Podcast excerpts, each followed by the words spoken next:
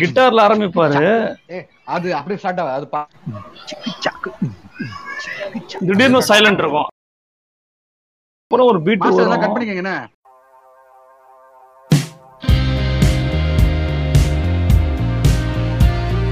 நீங்கள் கேட்பது டீக்கடை பாட்காஸ்ட்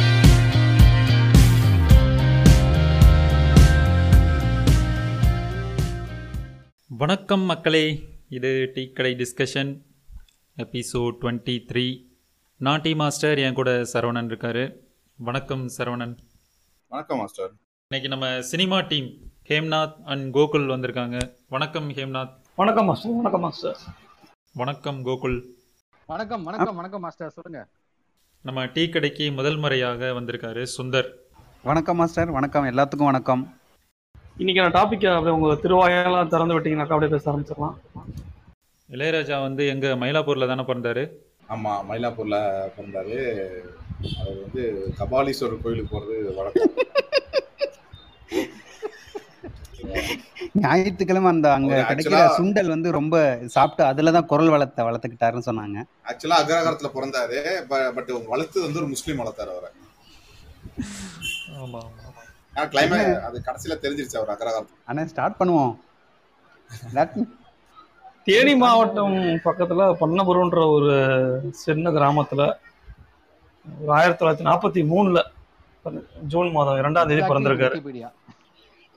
அவருடைய இயற்பெயர் வந்து ஞானதேசிகன் ஆமா அதான் விக்கிபீடியா ஃபர்ஸ்ட் லைன் அதான். மாஸ்டர் ஏன்னா- நேத்து நான் படிச்ச வரைக்கும் அவர் பேர் வந்து ராஜையன் தான் அவர் பேர் இருந்திருக்கு அவர் இசை கச்சேரி. போறப்பலாம் ஆ, ராசையன் தான் ராசையா. அவர் பேரு அவர் பேர் ராசையா அப்படிதான் அவர் அவங்க அந்த அந்த அவங்களுடைய பெயர் சூட்டினது பஞ்சு அருணாச்சலம்.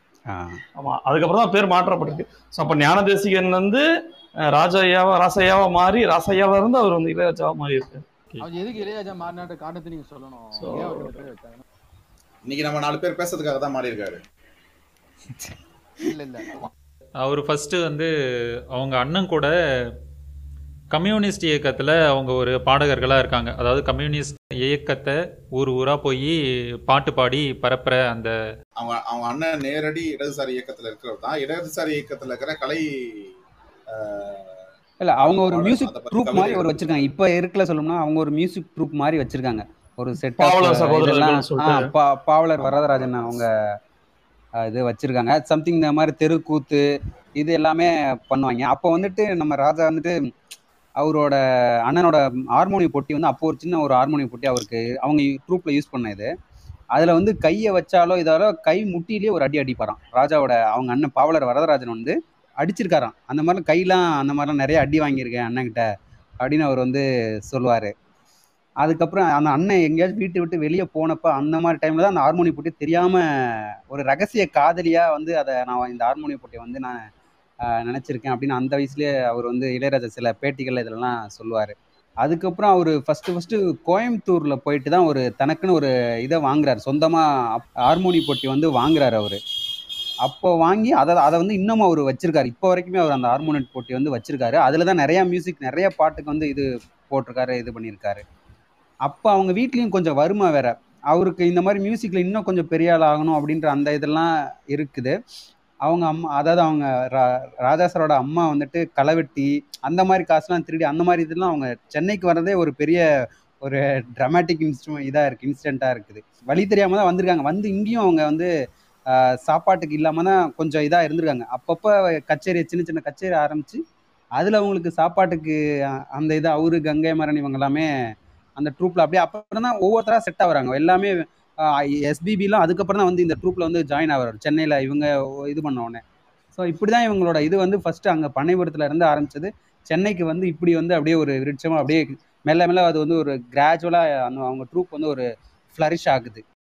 அவர் இந்த மாதிரி மியூசிக் ட்ரூப்ஸ்ல இசைக்க இசையமைக்க போறாரு. அவர் அந்த ட்ரூப்ல அது அது மூலமா ஆனால் ஆனா அதே சமயத்துல வந்து அவர் வந்து முறையாக முறையா சங்கீதம் கத்துக்கணும்னு அவர் வந்து போறாரு. அதாவது என்னன்னா தன்னோட அவரு இசையமைப்பாளர் ஆன பிறகும் கூட போயிட்டு இருந்திருக்கிறார் கத்துக்கிறதுக்காக. இதை வந்து எஸ்பிபி ஒரு வாட்டி வந்து கொடுத்துட்டு அவன் வந்து அவர் வந்து அவன் தான் சொல்லுவார். ராஜா தான் எப்பவுமே இது பார்ப்பாரு.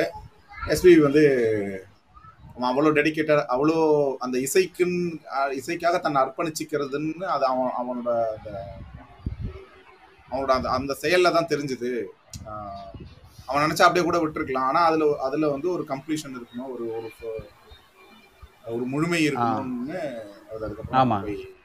ஆமாம் அதாவது இந்த சலீல் சௌத்ரி அதுக்கப்புறம் ஜி வெங்கடேஷ் அவங்க கிட்ட தான் போயிட்டு அசிஸ்டண்ட்டாகலாம் ஜாயின் பண்ணி இருந்திருக்காரு ஆரம்ப காலங்களில். அதுக்கப்புறம் பட வாய்ப்புன்னு நம்ம வந்தோம் அப்படின்னா அவருக்கு ஃபர்ஸ்ட் இனிஷியலாக பட வாய்ப்பே கிடைக்கவே இல்லை. அதுக்குமே வெறும் இந்த மாதிரி ட்ராமா இந்த மாதிரி தெருக்கூத்து இதுலேயே தான் அவங்களோட நாள் கணக்கு எல்லாமே போயிட்டு இருக்கு. சாப்பாடுக்கு அதை வச்சு அவங்க அட்ஜஸ்ட் பண்ணிட்டு இருக்காங்க. அதுக்கப்புறம் வந்துட்டு பஞ்ச அருணாச்சல் வந்து அப்போ நல்ல அவர் வந்து ஸ்டோரி ரைட்டர் நல்ல அவரோட படங்கள்லாம் நம்ம பார்த்துருக்கோம். நிறைய கமர்ஷியல் மூவிஸ் நிறைய இது ஸ்டோரிலாம் ரைட் எழுதி கொடுவா எஸ்பி முத்துராமன் தான் மேக்ஸிமம் பஞ்ச அருணாச்சல இருக்க எல்லா கதையும் எஸ்பி முத்துராமன் அப்படியே டைரக்ட் பண்ணிக்குவார். இந்த மாதிரி இவங்களோட இதை ட்ரூப் இவங்க தெரிஞ்ச உடனே அவங்க அவர் ஃபர்ஸ்ட் ஃபர்ஸ்ட் அவர் தான் கொஞ்சம் ரெக்கக்னைஸ் பண்ணுறாரு இந்த மாதிரி ஒரு ஓ இங்கே இவங்க இருக்காங்க ஒரு செட் ஆஃப் பீப்புள் இருக்காங்க இவங்க வந்து இந்த மாதிரி பண்ணிட்டு இருக்காங்க அப்படின்ட்டுன்னு. அப்போதான் அவருக்கு வந்து அன்னக்கிளின்ற அந்த படத்துக்குமே அவர் ஃபர்ஸ்ட் சான்ஸ் கொடுக்க வருது. அந்த சான்ஸ் வந்துமே ஃபர்ஸ்ட் பாட்டு ரெக்கார்ட் பண்ணியுமே ஒரு ஃபைவ் டைம்ஸ் வந்து அந்த கரண்ட் ஆஃப் ஆயிடுச்சு போல. அப்போவே அவங்க என்ன பண்ணா என்னடா இது அபசகனமா இப்படி ஆயிடுச்சு? இந்த ஆள் செட் ஆவானா? இவனுக்கு எப்படி இதுன்ட்டு அந்த மாதிரிலாம் கூட இவர் மேல ஒரு ஒரு தவறான இதெல்லாம் வந்து இவர் அப்பவே ஃபீல்டுக்குள்ளேயே இன்னும் என்ட்ராகவே வரல. அப்பவே இவருக்கு வந்து ஒரு பெரிய இதெல்லாம் இந்த மாதிரி இதெல்லாம் சந்திக்கிறாரு. இவனுக்கு அபசகுணமா இருக்கு அப்படின்ட்டு. ஆனா அதுக்கப்புறம் ஒன்ஸ் பாட்டு அந்த அன்னைக்கிளி படம் வந்து பாட்டெல்லாம் ஹிட் ஆனவன தான் ஓகே அப்படின்னு ஒரு ஜஸ்ட் இப்போதைக்கு இப்படின்னு ஒருத்தர் இருக்காரு அப்படின்ற மாதிரி லைட்டா வெளியே வராரு. தன்ராஜ் மாஸ்டரும் இதுல முக்கியமா குறிப்பிட வேண்டியது ராஜா எப்பவுமே வந்து பேசும்போது அவரோட அந்த வரல் அவரோட அந்த வாழ்க்கை பயணத்தை வாழ்க்கையில் வந்து அவரோட வரலாறு குறிப்பிட்டிருக்காரு அந்த வகையில ஒரு தன்ராஜ் மாஸ்டர்ன்ற வார்த்தையை நம்ம அவருக்கு அவரோட வாயில இருந்து நம்ம அதிகமா கேள்விப்பட்டிருக்கலாம். கண்டிப்பா கண்டிப்பா. இப்ப என்னன்னா நோட்ஸ்னா கூட என்னன்னு தெரியாது. இன்னைக்கு வந்து உலக அளவுல வந்து ஒரு ஒரு மியூசிக்கை ஒரு மியூசிக் கம்போஸ் பண்ணும்போது நோட்ஸை வந்து லிட்ரலாக அப்படியே எழுதி கொடுக்குற அவ்வளோ ஃபாஸ்ட்டாக எழுதி கொடுக்குறதுல ஒன் ஆஃப் த கம்போசர் வந்து ராஜா. பட் ராஜாவோட ஆரம்ப காலத்தில் நோட்ஸ்லாம் என்னன்னு தெரியாமல் இருந்திருக்கிறார் நோட்ஸ்னால் எப்படி எழுதணும்? போய் முழு இது பண்ணிருக்காரு. அவர் சொல்றது அவர் சொல்ற விதம்னா ஒரு இப்படிப்பட்ட ஒரு ஐக்கான் இவரு இப்படி ஒரு பிரமிக்கத்தக்க ஒரு ஒரு ஐக்கான் எப்படி உருவாயிருக்காருன்னு பார்க்கும்போது அப்போ அப்ப அப்போ அதை நம்ம அது அப்பதான் நம்ம இங்க இங்க இருக்க சமூக அரசியலாம் பேச வேண்டியது இருக்கு. அவருக்கு வந்து வாய்ப்புகள் வந்து வாய்ப்புகளோ அதுக்கான சூழ்நிலைகளோ ரொம்ப சுமூகமாவோ எங்கேயுமே அமையல. எல்லாமே படபடப்பா கத்துக்கிட்டு இருந்திருக்கிறாரு. எல்லாமே ரொம்ப ஃபாஸ்டா கத்துருந்துருக்கிறாரு. ரொம்ப ஃபாஸ்டா கிராஸ் பண்ணியிருக்கிற அந்த ஸ்கில் அவருக்கு இருந்திருக்கு. அந்த என்னன்னு அப்படின்னா தன் இப்ப தண்ட அவரும் ஒரு மியூசிக் கம்போசரு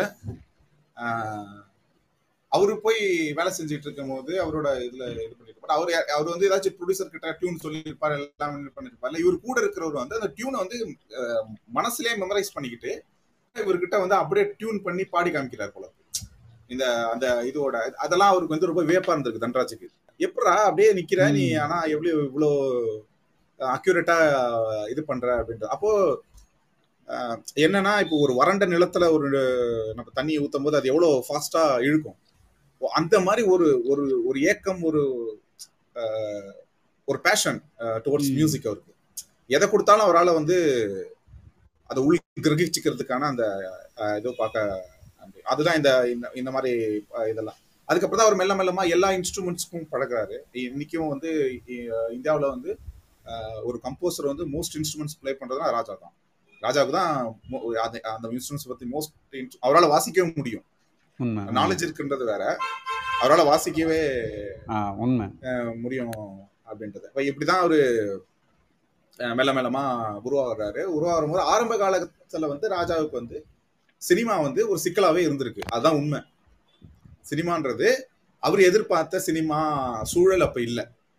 ஆஹ் அவர் அவ- இப்ப அவரோட அவருக்கு ஒரு வேட்கை இருக்கும்ல. ஒரு ஒரு. இசை இப்படி இருக்கணும் இந்த இந்த வடிவத்துல இருக்கணும். இப்படி இருக்கணும். அவருக்கு அவருக்கு சில கனவு கனவுகள் இருக்கும் எல்லாமே இருக்கும். அந்த சூழ்நிலையே அப்ப இல்ல. அப்ப என்னன்னா அப்ப ஏற்கனவே ஆதிக்கம் செலுத்திட்டு இருந்தவங்க ஏற்கனவே அங்க பிரபலமா இருந்தவங்களோட மரபுகள் மட்டும்தான் அங்க ஃபாலோ பண்ணப்பட்டிருக்கு அந்த லெகசி. மட்டும் தான் அங்க இருந்திருக்கு. சோ அந்த லெகசியை தான் ராஜா கிட்ட வந்து எக்ஸ்பெக்ட் பண்றாங்க. அன்னைக்கிளிக்கு அப்புறம் கூட. அன்னைக்கிளியில ஒரு அப்படி ஒரு மியூசிக் டெலிவரி பண்ணதுக்கு அப்புறம் கூட அவரே சொல்லுவார் நிறைய அவர் நிறைய தன்னோட இசையை பத்தி நிறைய அவர் தான் சொல்லுவார். நான் அவர் வந்து தன்னை ஒரு ஏமாத்துக்காரன் வேற சொல்லுவார். நான் ஏமாத்துக்காரன் இருக்குல்ல ஒரு ஒரு மேஜிக் தான் மியூசிக்கு ஒன்று நடக்கலன்றது நம்மளுக்கே தெரியும். ஆனால் அது எப்படி வந்து மேஜிக்கலாக காமிக்கிறோன்றது தான் ஒரு கம்போசரோட வேலை.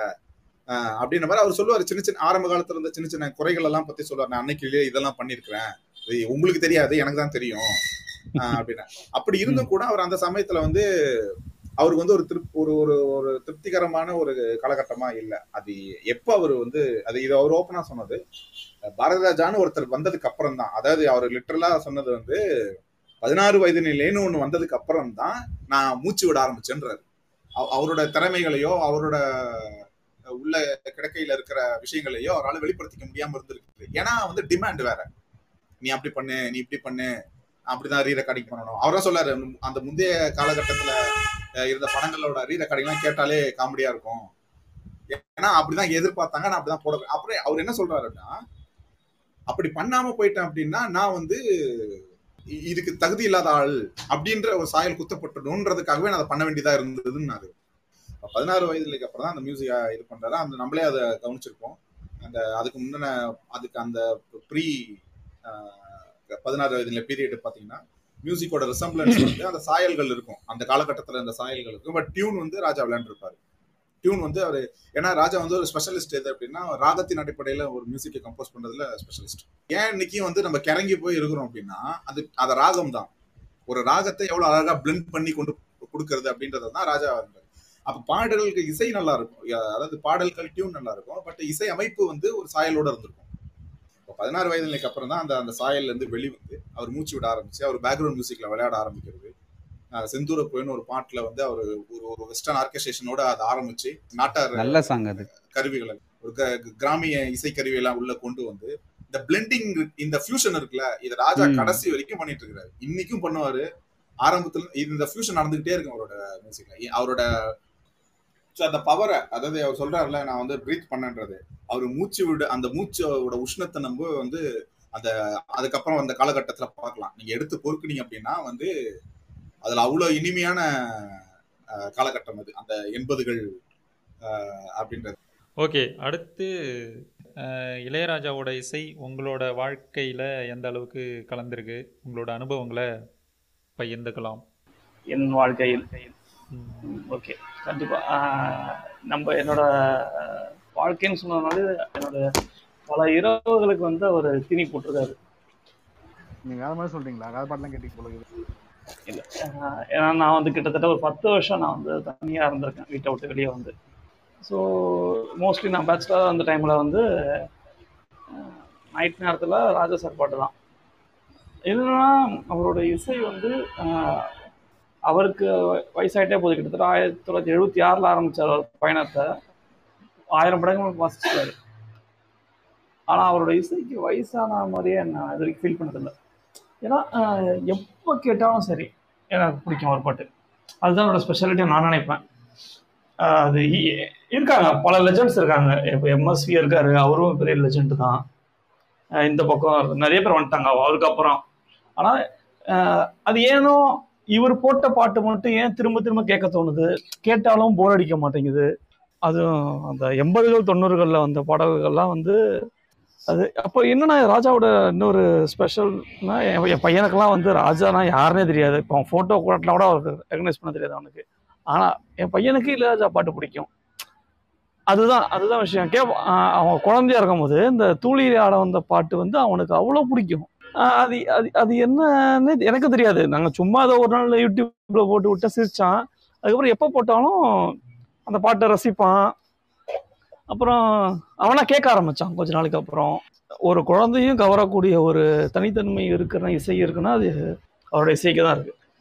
இன்னும் நூறு இரநூறு வருஷம் கழிச்சு கேட்டாலும் அந்த இசைக்கு அதே இளமை இருக்கும். அதுதான் உண்மை. ஊர்லேருந்து சென்னைக்கு நான் போன புதுசில் என்ன ஆகுன்னா என்னால் அடாப்ட் பண்ணிக்க முடியல. சென்னைக்கு ஏற்ற மாதிரி அடாப்ட் பண்ணிக்க முடியல. அப்போது என்னென்னா அதுலேருந்து அந்த சென்னையோட அந்த நகரத்தோட அந்த என்ன சொல்கிறது அந்த பிரம்மாண்டம் அந்த இதுலேருந்துலாம் ஏன்னா கிராமம் தானே கிராமத்திலே இருந்துட்டு திடீர்னு சென்னைக்கு போனோடனே அதுலேருந்து என்னை தக்க வச்சுக்கிறதுக்கு எது யூஸ் ஆகுது அப்படின்னா இந்த இளையராஜாவோட பாடல்கள் தான் இந்த திருவிழாவில் ஒளிபரப்புகிற பாடல்கள் எல்லாம் போட்டு கேட்குறது இங்கே ஊரில் என்னென்னலாம் பாட்டு கேட்குறனோ அதெல்லாம் செலக்ட் பண்ணி அங்கே ட்ரெயினில் போகும்போது வரும்போது இல்லாட்டி ரூமில் இருக்கும்போது கேட்குறது என்ன சொல்கிறது அந்த தனிமையை மறக்கிறதுக்கு ரொம்ப உதவி பண்ணது இவரோட பாடல்கள் தான். இப்ப என்னன்னா ஒரு செடியை வந்து ஒரு இடத்துல இருந்து எடுத்துட்டு போய் வேற ஒரு இடத்துல நட்- நடுறாங்கன்னா அந்த மண்ணை கொஞ்சம் கூட எடுத்துட்டு போவாங்க ஆமா அது கரெக்டா சொல்லணும்னா அதுதான் அப்பனாதான் நம்ம வாழ்வோம். இங்க இங்க வந்து நம்மளால உயிர் வாழ முடியும். அப்படிதான் இருக்க முடியும். ஏன்னா ராஜான்றவர் வந்து என்னோட கை அப்படின்னு சொல்லும் போது அது இப்ப என் கையும் நானும் தனித்தனி கிடையாது. இப்ப நானும் என் கையும் ஒண்ணுதான் அப்படின்ற மாதிரி அந்த மாதிரி ராஜாவோட மியூசிக் அப்படிதான் நமக்கு. ராஜாவோட மியூசிக் சொல்லும்போது அது வேற யாரோ பத்தி பேசுறதோ இல்ல வேற ஏதோ மியூசிக் பத்தி பேசுறதோ கிடையாது அது. நமக்குள்ள இருக்கிற நம்ம கூடவே இருக்கிற நம்ம கூடவே வாழ்ற நாமாவே அது இருக்கிறத பத்தி தான் நம்ம பேசுவோம். ஏன் வர வர- வரமாட்டுது அப்படின்னா வந்து அவர் பண்ணியிருக்கிற வேலை அந்த மாதிரி.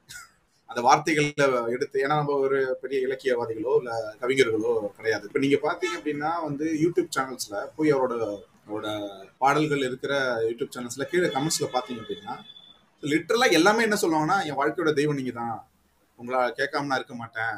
உங்க பாடல்கள் தான் எனக்கு உயிர் கொடுத்தது. உங்க பாடல்கள் தான் எனக்கு வாழ்க்கை கொடுத்தது. உங்க பாடல்கள் தான் எனக்கு.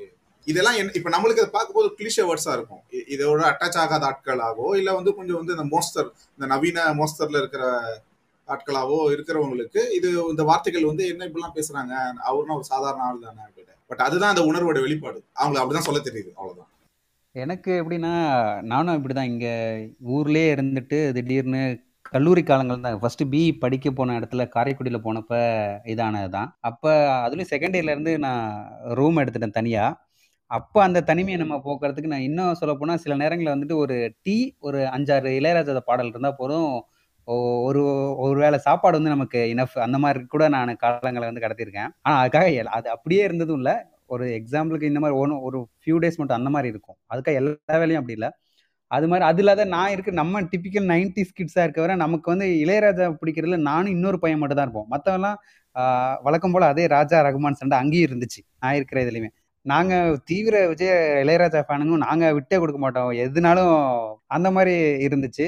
அதே மாதிரி பாடல்களும் அப்படிதான். எனி டைம் கேட்டுக்கிட்டே இருக்கிறது நைட் ஆனால் நைட்டு ஃபுல்லாக அதுதான். நான் இன்னும் சில நாட்கள்லாம் நைட் சாப்பிட்டு வந்து போட்டால் நாலு அஞ்சு மணி வரைக்கும் கேட்டுக்கிட்டுலாம் இருந்திருக்கேன். நிறைய பாடல்கள் இதெல்லாம். ஈவன் இவரால் தான் நான் எயிட்டிஸ் படங்கள் எல்லாமே வரிசையாக பார்க்க ஆரம்பித்தேன் ஃபுல்லாக அந்த காலகட்டங்களில் இளையராஜா வந்து எதுக்கு எல்லாமே அவரோட ரீரெக்கார்டிங்காக பார்க்க ஆரம்பித்தேன் எல்லாருக்குமே நம்ம பாடல்கள் தான் அவரோட தனித்துவம்னு நினச்சிக்கிட்டு இருக்கோம். ஆக்சுவலி உண்மையாலுமே ஒரிஜினல் வந்து இளையராஜா வந்துட்டு அவரோட ரீ ரெக்கார்டிங் ஒவ்வொரு படத்துக்கும் போட்டிருக்க அந்த பின்னணி இசையில தான் அவரோட ஒரிஜினல் ரியாலிட்டியே இருக்குன்னு நான் சொல்லுவேன். அதில் இருக்கிற ஒவ்வொரு பிட் சீனுக்கும் வரது எல்லாமே நீங்கள் ஒரு பாட பாட்டுக்கு பாட்டுக்கு வந்து ஒரு இதாக எடுத்துக்கலாம். சோர்ஸாக எடுத்து அதில் நீங்கள் ஒரு மியூசிக் போட்டுக்கலாம். அந்த மாதிரி இருக்கும். எல்லாமே அவ்வளோ வெரைட்டிஸ் அங்கே இருக்கும் அதில். அவ்வளோ இது அடங்கியிருக்கும். எனக்கு எனக்கு தெரிஞ்சு வந்து இதெல்லாம் இதெல்லாம் என்னால் நிலவுல வச்சு கூட சொல்ல தெரியல.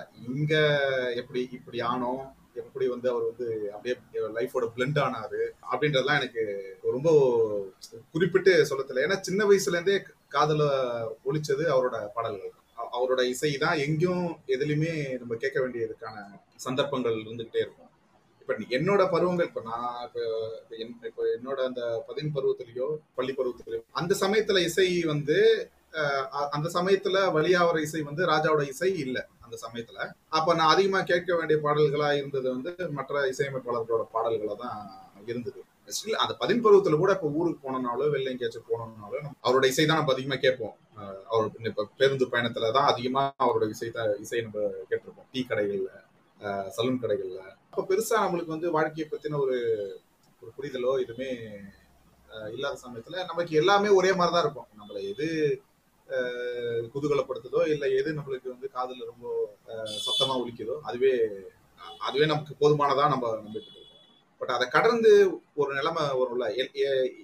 ஏன் வந்து ராஜா வந்து எல்லாருமே வந்து ரொம்ப வந்து எமோஷனலா கனெக்ட் பண்ணிக்கிறாங்க அப்படின்னா ராஜா நிறைய எமோஷனலான காலகட்டங்கள்ல தான் ராஜா நம்ம வாழ்க்கைக்குள்ளே வருவார். ராஜாவோட உன்னதமே அப்பதான் நம்மளுக்கு வெளிப்படும். அந்த சமயங்கள்ல தான். ஸோ அந்த மாதிரி காலகட்டத்துல தான் அவர் அதிகமா என்ன ஆக்கிரமிச்சது. ஒரு ஒரு ரிசர்வ்டு டைப்பா இருக்கிறது. பசங்களோட பெரிய ஒரு பெ- பெரிய பட்டாளத்தோட பழகாம இருக்கிறது. ரொம்ப இன்ட்ரோவர்ட்டா இருக்கிறது. நமக்குள்ளேயே தோன்ற விஷயங்களை நாமளே உள்ள பேசிக்கிட்டு நாமளே அதை வந்து ஆலோசனை செஞ்சுக்கிட்டு இப்படி இருக்கிற ஆட் இந்த க- இந்த சமயங்கள்ல அவர் தான் நம்ம கூட வந்து நிறைய பேசுவார். அவருடைய இசை தான் வந்து அது இசை தான் பேசுவோம். எனக்கு தெரிஞ்சு வந்து இந்த பாடல் வழிகள் கூட வந்து பெருசா பேசாது. ஏன்னா பாடல் வழிகள் எல்லாமே ரொம்ப சாதாரண வரிகளா தான் இருக்கும். ராஜா வைரமுத்து பிரேக்கப்க்கு அப்புறம் வந்து அந்த வரிகள் பெரிய ஒரு ஒரு தாக்கத்தை ஏற்படுத்தாது. அவரோட இசை மட்டும்தான் அந்த தாக்கத்தை ஏற்படுத்தும். அவரோட குரல் இசை ஒரு ஒரு சரணத்துக்கும் இன்னொரு சரணத்துக்கும் நடுவில் யூஸ் பண்ற அந்த இன்டர்லூட்ஸா இருக்கட்டும் அதுல இசை கருவிகளா இருக்கட்டும் அது ஏதோ ஒண்ணு ஏதோ தான் நம்ம வந்து அவர் என்ன சொல்லுவாருன்னா அவரு ரொம்ப அதை ரொம்ப ரொம்ப டிவைனா சொல்லுவாரு. நமக்கு அதுல நம்பிக்கை இருக்குதோ இல்லையோ ஸ்பிரிச்சுவலாக அதில் நம்பிக்கை இருக்கிறோமோ இல்லையோ பட் என்றைக்குமே அவரோட இசை வந்து அவர் வந்து ரொம்ப ஸ்பிரிச்சுவலாக தான் கனெக்ட் பண்ணிப்பாரு. அவர் என்ன சொல்லுவாருன்னா இந்த அன்னைக்கிளி பாடல் காலகட்டம் வெளில வந்ததுக்கப்புறம் அவர் வந்து இந்த பீச் ரோட்ல நடப்பாராம். அன்னைக்கிளி பாடல் ஒழிக்கப்பட போகுதுன்னு முன்னாடியே சொல்லிடுவாங்க. இந்த இவர் நடக்கும்போது அந்த தெரு முழுக்க அந்த சாலை முழுக்க அந்த பாடல்கள் ஒழிக்கும் அப்ப நான் போய் சொல்லலை. நான் போய் சொல்லலை. இந்த ராஜாவோட பாடல்களை கேளுங்கன்னு நான் போய் சொல்ல யாரும் விளம்பரப்படுத்த எதுவும் படுத்தல. எப்படி அதை டியூன் பண்ணுது? கரெக்டா எல்லாருமே டியூன் பண்ணி வைக்கிறாங்க. அந்த பாடல்கள் ஒரு சேர எப்படி ஒழிக்குது ஏற்கனவே வந்து படைச்சவன் வந்து அப்படி டியூன் பண்ணி வச்சிருக்கிறான். நல்ல இசைக்குன்னு உங்க மனதை ஒண்ணு டியூன் பண்ணி வச்சிருக்கிறான். அது வரும்போது நீங்க அதை எடுத்துக்கிறீங்க. அப்படின்ற மாதிரி சொல்றது அது வந்து ஒரு ஸ்பிரிச்சுவல் ஷேடு கொடுக்கறது. எனக்கு வந்து அந்த எமோஷனை வந்து கனெக்ட் பண்ற அந்த அந்த அந்த வித்தை அந்த வித்தை நுணுக்கம்ன்றது வந்து அவரோட இசை கருவிகள்ல இருந்திருக்கு அவரோட ஒரு எழுதுற நோட்ஸா இருக்கட்டும் ஒரு டியூன் அமைக்கிற விதமா இருக்கட்டும் ஒரு ஒரு ஆளா ஒரு ஹம்பிங்கா இருக்கட்டும் ஏதோ சம்பாட்டு அந்த இசையில இருக்கிறது வந்து நம்மளுக்கு வந்து ஒரு ஒரு ஒரு ஒரு மெய்சிலிருப்பு அந்த இடத்துலலாம் உருவாகும். ஒரு பாடல்னா ஒரு பாடல் முழுக்க மெய்சிலிருப்பு நம்மளுக்கு ஏற்படாது. அந்த பாடல்கள் ஒரு குறிப்பிட்ட பகுதி நம்மள நம்மள வந்து போட்டு ரொம்ப தாக்கும். இப்ப இந்த அபூர்வ சகோதரர்கள் பாடல்கள் பாடல் கூட இருக்கும் ஒன்னு நினைச்சேன் பாட்டு படிச்சேன். அதுல வர அந்த வயலின் பிட்டா இருக்கட்டும் இல்ல வந்து காற்றடிக்கும் நேரம் மாவு விற்க போனேன். இந்த மாதிரி வரிகள் வரும்போது அந்த சமயத்துல அந்த- அந்த அந்த அந்த வரிகள் போய் உட்கார்ற இடம் அதெல்லாம் வந்து இதுதான் வந்து இப்படிதான் வந்து ராஜாவோட வாழ்க்கை ராஜாவோட பாடல்கள் வந்து நம்மளோட கனெக்ட் ஆகுது. அந்த உணர்வுகளோட இருக்கு. அதனாலதான் அவர் திருப்பி திருப்பி தேட போய் தோணுது. இப்போ நான் இப்ப இந்த பேசிட்டு இருக்கும்போது எனக்கு என்ன பாடல் தோணுது அப்படின்னா இந்த தேவனின் கோயில் மூடிய நேரம்னு ஒரு பாட்டு இருக்கு. அது வந்து அந்த பாடலோட சரணம் பார்த்தீங்க அப்படின்னா அப்படி இருக்கும். அந்த சரணமே வந்து நான் சமீப காலமாக வந்து டெய்லியும் கேட்டுட்டு இருக்கேன். அந்த சர அது ஒரு ஏதோ ஒன்று பண்ணுது. ஏதோ பண்ணுது அப்படி என்ன பண்ணுதுன்னா ஒன்றும் இல்லை. அது வந்து ஒரு ஏகாந்தத்தை நம்மளுக்கு உணர வைக்கும். அந்த பாட அதை கேட்கும் போது ஒரு மெடிடேஷன் பண்ற மாதிரி அறுவடை நாள். இதை இதை இதுல இந்த படத்துல இன்னொரு பியூட்டிவா இருக்குது. இந்த படத்துல என்ன அப்படின்னா இந்த படத்தோட ஃபுல் மியூசிக் ஆல்பமே வெவர் ஜேர்னஸ்ல வந்து அதோட அதோட ஒரு ஒரு கிளாசிக்கா கொடுத்துருப்பாரு எல்லா டியூனுமே ஒரு ஒரு ஒரு ஒரு என்ன சொல்றது? ஒரு- கிண்டல் பண்ற பாடல் மாதிரி இருக்கும். ஒரு கானா பாட்டு மாதிரி ஒன்று வரும். அப்புறம் வந்து ஒரு வெஸ்டர்ன் இதுல ஒன்று இது பண்ணிருப்பாரு. அப்புறம் ஒரு கர்நாடிக் மியூசிக்ல ஒன்று வரும். இந்த மாதிரி. இப்போ இந்த இந்த பர்டிகுலர் பாடலை சொல்றேன் தேவனன் கோயில் முடிப்போ பாடல்களை ரெண்டர் பண்ற அதாவது இப்போ- அதாவது பாடல்களை வந்து பாடல பாடல் பாடுறவங்க கிட்ட இருந்து வாங்குற விதம். சமீப காலங்களில் இது அதிகமா கேட்ட பாடல். இது மாதிரி வந்து இப்போ இன்னொரு ராஜா கிட்ட இருக்கிற இன்னொரு இது என்ன அப்படின்னா நமக்கு அந்த மூடே இல்லைனாலும் அந்த பாட்டை கேட்கும் போது வாண்டடா போய் அந்த மூடில் நம்ம உட்காந்து நமக்கு அந்த மூடு இருக்காது. நமக்கு வந்து காதல் தோல்வியோ எதுவும் இருக்காது. நமக்கு அந்த சமயத்துல எதுவும் இருக்காது. நாம போய் உட்காரணும் வேணுக்குமே அதுதான் இது இப்ப நான் அதை உணர்ந்தது. ஒரு தனிமை. ஒரு அதை கேட்கும் போது வந்து ஒரு ஒரு என்ன சொல்றது? யாருமே இல்லாத ஒரு இடத்துல நம்மளோட கவலைகளை நம்மளோட உள்ள கிடக்கை போது எப்படி வெளிப்படுத்துறது? அதுக்கு அந்த டியூன் வந்து அவ்வளவு பொருந்தி போகுது. அப்படிதான் அவர் இதுக்கு இதுக்கு இதுக்கு வந்து இவர் இந்த ராகத்தை தேர்ந்தெடுக்கிறதும் முக்கியமான காரணம் நினைக்கிறேன். ஸோ எப்படி வந்து அதுக்கு அதுக்கான ராகத்தை தேர்ந்தெடுத்துக்கிறாரு அப்படின்றது அந்த இன்ஸ்ட்ருமெண்ட்டை அதோட கருவிகளா இருக்கட்டும் இது இப்போ இப்போ எங்க எங்க அப்பா வந்து இறந்தது பிறகு நான் இறந்த உடனே கூட நான் அழல இந்த பட் இவரோட பாடல்கள் கேட்கும் போது அந்த ஞாபகங்கள் எனக்கு தூண்டும். அவரோட பிரிவை அவரோட ஆப்சன்ஸை எப்படி தூண்டும் அப்படின்னா இப்போ வந்து இந்த பாட்டு இருக்குல்ல பொண்ணுமணியில ஒரு பாட்டு இருக்கும். அன்பா சுமந்த சுமந்து. இந்த பாட்டு கேட்கும் போது இப்ப வந்து அதுல வந்து அது என்னன்னா மரக்கிளையில் ஒரு குருவி கூடு கட்டி வாழ்ந்தது. அந்தரத்தில் ஆட விட்டு ஆலமரம் சாய்ந்தது அப்படின்னு. என்னன்னா சாதாரண லிரிக்ஸ் தான். அது வந்து ஒரு ராஜாவே தான் சொல்லுவாரு ஒரு லிரிக்ஸை வந்து ஒரு டியூன்ல போய் பொருத்தும் போது எப்படி இருக்கும் அப்படின்றது எல்லாமே. அந்த டியூ அந்த அந்த இடத்துல அது அந்த அந்த டியூனு கொண்டு அந்த லிரிக்ஸை கொண்டு போய் பொருத்தின விதமா இருக்கட்டும். அது எந்த இடத்துல முடிச்சதா இருக்கட்டும் எஸ்பிபியோட எஸ்பிபி கிட்ட இருந்து வாங்குற அந்த எக்ஸ்பிரஷனா இருக்கட்டும். இது நம்மளுக்கு நம்ம இயல்பாவே வந்து அந்த மாதிரி உணர்வுகள் அற்றவர்களாவே இருந்தாலுமே நமக்கு அந்த உணர்வுகளை எழுப்பக்கூடிய அதை தூண்டி எழுப்பக்கூடிய அந்த வலிமை அது வந்து ராஜாவோட இசையில இருக்கு. எப்படின்னா சமஸ்கிருதத்தை பத்தியோ இல்ல இந்த ஆரிய பண்பாடுகளை பத்தியோ நமக்கு என்னைக்குமே வந்து ஒரு எதிர்மறையான கண்ணோட்டம் தான் இருக்குது. ஆனா ஜனனி ஜனனி பாட்டை பார்த்தா நாம வந்து கேட்டுக்கிட்டே இருக்கோம் இந்த புதிரை வந்து யாராலையும் உடைக்க முடியல. அது இன்னைக்கும் அப்படியே தான் இருக்கு. இது ஏன் நடக்குது அப்படின்னா அதை விவரிச்சு அது என்ன நடக்குது அப்படின்றது ஆனா அவர்கிட்ட கேட்டாலுமே அவர் அதான் சொல்றாரு. அவரே திருப்பி அது கடவுளே புரியலன்னு தான் நம்ம வந்து இது புரியாத கடவுளை பத்தி பேசி நம்மளுக்கு ஒன்றும் பிரச்சனை பிரோஜனம் இல்லைன்றோம். திருப்பி அவர்கிட்ட போய் கேட்டா திருப்பி அவரே அதே மொழியில தான் பேசுறாரு. அது நான் பண்றது இல்ல. அது என்னோட இது இல்ல. நான் ஹார்மோனிய பெட்டி எடுத்து வச்ச உடனே எனக்கு அப்படி நான் வந்து ரஜினிகாந்துக்கு தான் இதை நான் போடணும்னு நான் உட்காரல. நான் வந்து கார்த்திக்கு தான் இந்த இது போடணும்னு நான் உட்காரல. சுச்சுவேஷன் சொல்றாங்க. எனக்கு டியூன் தோணுது. நான் ஹார்மோனியத்துல கையை வைக்கிறேன். என்ன ஒண்ணு இயக்குது அப்படின்ற. பட் அது அறிவியல் ரீதியா அது நமக்கு ஏற்றுக்கொள்ளக்கூடியதா இல்லைனாலுமே அவர் அதை அவர் அது வந்து ஒரு டிவைனா விளக்கும் போது அது நம்மளுக்கு இன்ட்ரெஸ்டிங்கா இருக்குது. ஆனா நான் என்ன சொல்றேன் அப்படின்னா அவரோட வழியிலே நம்ம அவரோட இசையை அப்படி பே- பேசாம அவரோட இசை இன்னும் விரித்து இந்த உலகத்துக்கு எடுத்து சொல்ல வேண்டிய ஒரு தேவை இருக்கு. உலகத்துல யாரை பத்தி அதிகமா பேசினா நான் அதிகமா கேட்பேன் அப்படின்னா வந்து அம்பேத்கர் பெரியாருக்கு அடுத்தது நான் இளையராஜாவை பத்தி பேசினா யாராச்சும் பேசுனாங்கன்னா நான் வந்து விடிய விடிய கேட்டுட்டே இருப்பேன். ஏன்னா விடிய விடிய பேசுற அளவுக்கு இருக்கு. ஆயிரம் பாட்டு யார் போட்டிருக்கா ஆயிரம் படத்துக்கு யார் போட்டிருக்கான்னு தெரியல. அப்ப இன்னைக்கு நம்ம பேச ஆரம்பிச்சாலும் இன்னொரு முப்பது வருஷத்துக்கு பேச வேண்டிய தேவை இருக்கும். நீங்க பரிந்துரைக்கும் பாடல்கள் அது உங்களுக்கு மட்டுமே அதிகமா பரிச்சயமான பாடல்களா இருக்கலாம். இப்போ எனக்கு வந்து குணா படம் வந்து அந்த காலத்துல ரொம்ப பிடிக்கும். அதில் ஒரு மென்டலி டிசார்டர் ஒரு கேரக்டருக்கு வந்து ஒரு பாட்டு போட்டிருப்பார்ல. வேற லாங்குவேஜ் இருக்கும் ஆக்சுவலா இல்ல தமிழ் லாங்குவேஜ் இருக்காது. அதுக்கு ஒரு பீட்டு அது வந்து இயல்பா வந்து அங்க சுத்தி நடக்கிற சவுண்டோட அந்த பாட்டு போட்டிருப்பாரு. பாத்திருக்கீங்களா? என்னை நான் அறிவேன் என்ன என்று என்ன என்று யார் அறிவான்னு சொல்றாங்க அதுல ஃபேன்ல ஸ்டார்ட் ஆகி அந்த சவுண்ட் அப்படியே கட கட கடன்னு வெளியே போய் வெளியில ஃபெல்ல என்வரன்மெண்ட் கவர் பண்ணி அதாவது ராஜா எப்படி திங்க் பண்ணிருக்காருன்னா இது வந்து ஒரு ரூம்ல போடுற மியூசிக் இல்ல.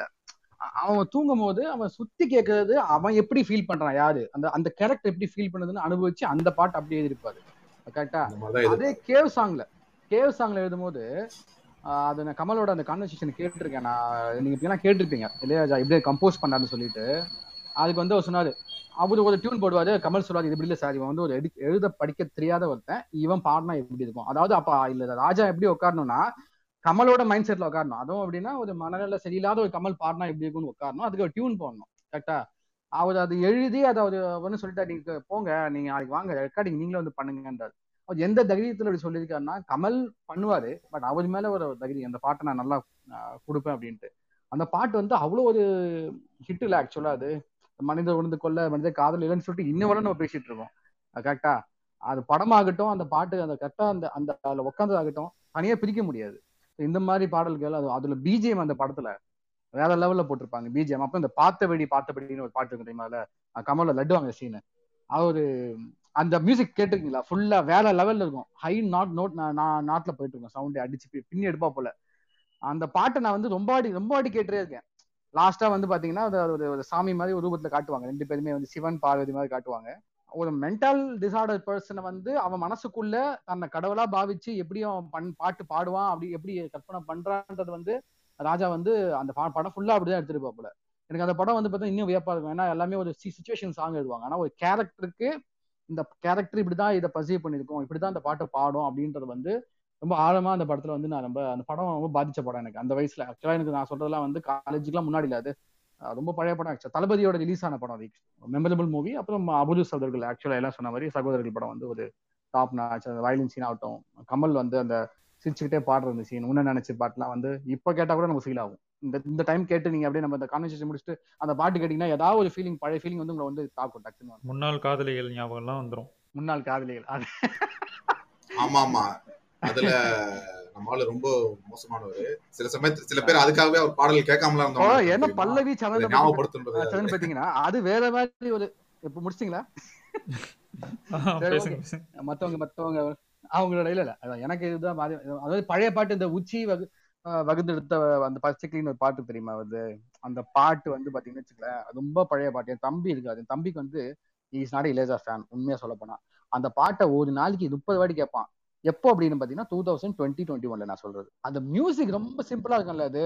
பாவமா இருக்கும். அந்த பாட்டு கேட்கும்போது தான் உங்களுக்கு வந்து அவர் பார்த்தா பாவமா தெரியும் அந்த கேரக்டர் பார்த்தா. சோ ஒரு கேரக்டரை எப்படி நம்ம வந்து ஆடியன்ஸ் பாக்குறாங்க அப்படின்றது வந்து அந்த மியூசிக் அந்த பாட்டு கூட கொண்டு போகுதுன்றது வந்து ராஜாவோட எல்லா படத்துலயுமே அது இருக்கும். இப்ப நம்ம அஹ், சொன்ன மாதிரி ஒரு பாட்டை கேட்கும் போது பழைய நினைவுகள் வரும்னு சொல்லுவாங்கல்ல ஆனா அவர் போடும் போதே அந்த பாட்டை அந்த நினைவோட தான் போட்டிருக்காரு. இது இம்பாக்ட் ஆகும்டா அவங்க எல்லாருக்கும். நீ இதை கேட்டீங்கன்னா இது இந்த மூணு செட் நீ போய் நீ உட்காருவ. அப்படின்ற மாதிரியே வந்து அவர் பண்ணியிருக்காரு. ரொம்ப இசையா நூத்துக்கு நூறு இல்லை இரநூறு பர்சன்ட் ரசிச்சு ஒவ்வொரு பாடல்களும் செதுக்கி வச்சிருக்காருன்னு தான் நான் சொல்லலாம்.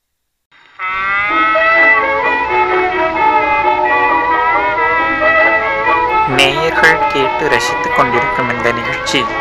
டீக்கடை வலையொலியின் டீக்கடை டிஸ்கஷன்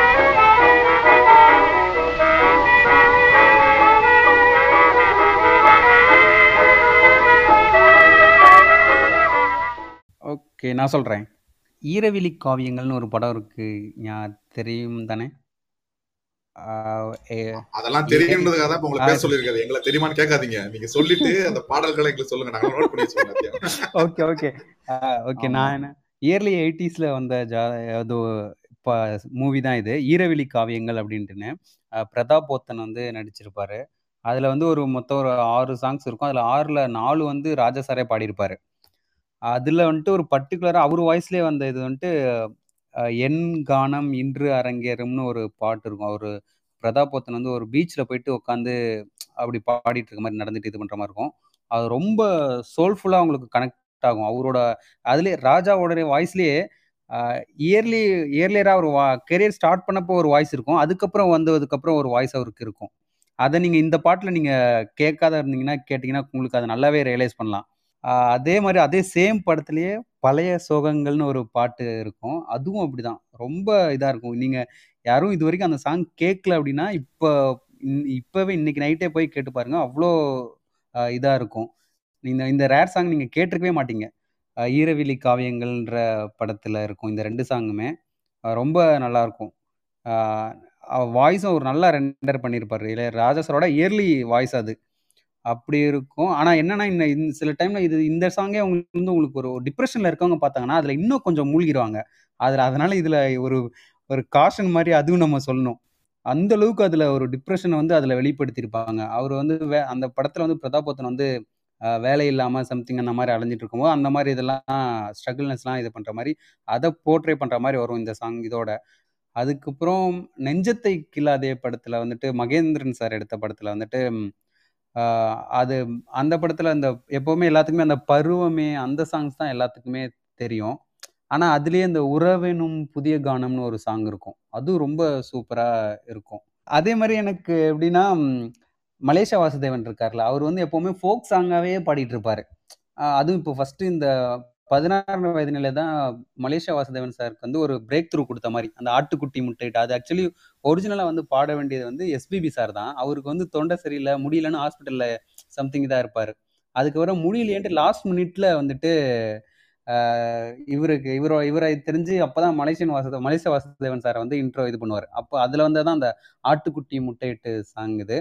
அவ அதே அப்படி ஒரு ஃபோக் சாங்காக பா முரட்டு காலையில் பா பாடிட்டு இந்த மாதிரி ஃபோக் சாங்கே பாடிட்டு இருக்க நம்ம மலேசியா வாசுதேவனை கூட்டு போயிட்டு அவர் வந்து கோடைக்கால காற்றேன்னு அந்த சாங்ஸ் வந்து ரொம்ப மெலோடியாக அப்படியே ஸ்லோவாக ஆரம்பிச்சு அப்படியே அது ஸ்லோ அப்படியே பிக்கப் ஆகும். அப்படியே ரிதம் எல்லாமே பிக்கப் ஆகும். கோடைக்கால காற்றேன்னு அந்த சாங் ஆரம்பிக்கும்.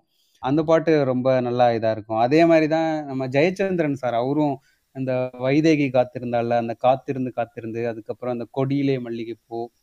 அதே மாதிரி அந்த வைதேகி காத்திருந்தாலையும் இடையில எப்படின்னா ராஜேஸ்வரோட சாங்ஸ்ல வந்து இடையில வந்து இந்த மெயினாக இந்த கோரஸ் ஹம்மிங்க்குலாம் வந்துட்டு ஒரு தனியாக நீங்கள் மற்ற மற்ற டைரக்ட் மியூசிக் டைரக்டர்ஸோட கோரஸுக்கும் ஹம்மிங்க்கும் வந்து ராஜா சார் தான் ரொம்ப இம்பார்ட்டன்ஸ் கொடுத்துருப்பாரு. சாங்ஸ் எப்போவுமே அது மாதிரி அதே மாதிரி ப்ரீலூட்ஸ் இப்போ ஒரு சாங் ஆரம்பி அதோட ப்ரீலூட் ஒரு ஒரு செட் ஆஃப் ஒரு இதில் இருக்கும் ஃபியூசனில் இது இருக்கும். அதுக்கப்புறம் அதுக்கு இன்டர்லூட்ஸ் அதுக்கு ஒரு மியூசிக் ஒன்று போட்டிருப்பாரு. சி- சில சாங்ஸில் வந்து ப்ரீலூட் மட்டும் இன்டர்லூட்ஸ்க்கு எவ்ரி இன்டர்லூட்ஸ்க்குமே ஒரு அதாவது பல்லவிக்கு அடுத்து வர அந்த சரணத்துக்கு முன்னாடி இருக்க அந்த இன்டர்லூட்லையுமே அவர் ஃபர்ஸ்ட் இன்டர்லூடுக்கு ஒரு மியூசிக் கொடுப்பாரு. அடுத்த இன்டர்லூடுக்கு அடுத்த சரணம் வரும்போது அதுக்கு ஒரு இன்டர்லூடுக்கு ஒரு மியூசிக் தனியாக ட்ராக் போடுவார். அந்த இப்போ வைதேகி காத்திருந்தாலே அந்த இதில் பாட்டிலே வரும்போது இடையில ஒரு சும்மா நம்ம கிராமிய இது வரும். வாடா கருப்பா வந்து இது பண்ண அந்த மாதிரி இதெல்லாம் வரும். அந்த மாதிரி சில இதெல்லாம் வந்து அவர் உள்ள வந்து இன்சர்ட் பண்ணியிருப்பார் இந்த மாதிரி திங்ஸ்லாம். அதெல்லாம் ரொம்ப இதா இருக்கும். பிரமிக்க வைக்க தான் கொடுக்கும் நம்ம கலாச்சாரத்தை அப்படியே பிரதிபலிக்கிற மாதிரியும் ஒரு இருக்கும். அவரோட சாங்ஸ்ல தான். எல்லா உணர்வுகளையும் அதுல வந்து கலந்திருப்பாரு. நிறைய ஏகப்பட்ட சாங்ஸ் ஆ. நீங்க முன்னாடி சொல்லுங்க தேவனின் கோவில் அறுவடை நாள் அறுவடை நாள். ஆமா படம் பேரு அறுவடை நாள் தேவனின் கோவில். தேவனின் கோவில் தேவனின் கோவில் மூடிய நேரம். தேவனின் கோவில். நான் ஒரு சோக சுமை தாங்கி. அவரோட அந்த ஆரம்ப கால குரல்கள் இருக்குல்ல ராஜாவோட வாய்ஸ் அதுக்கு அடிக்டே கிட்டத்தட்ட.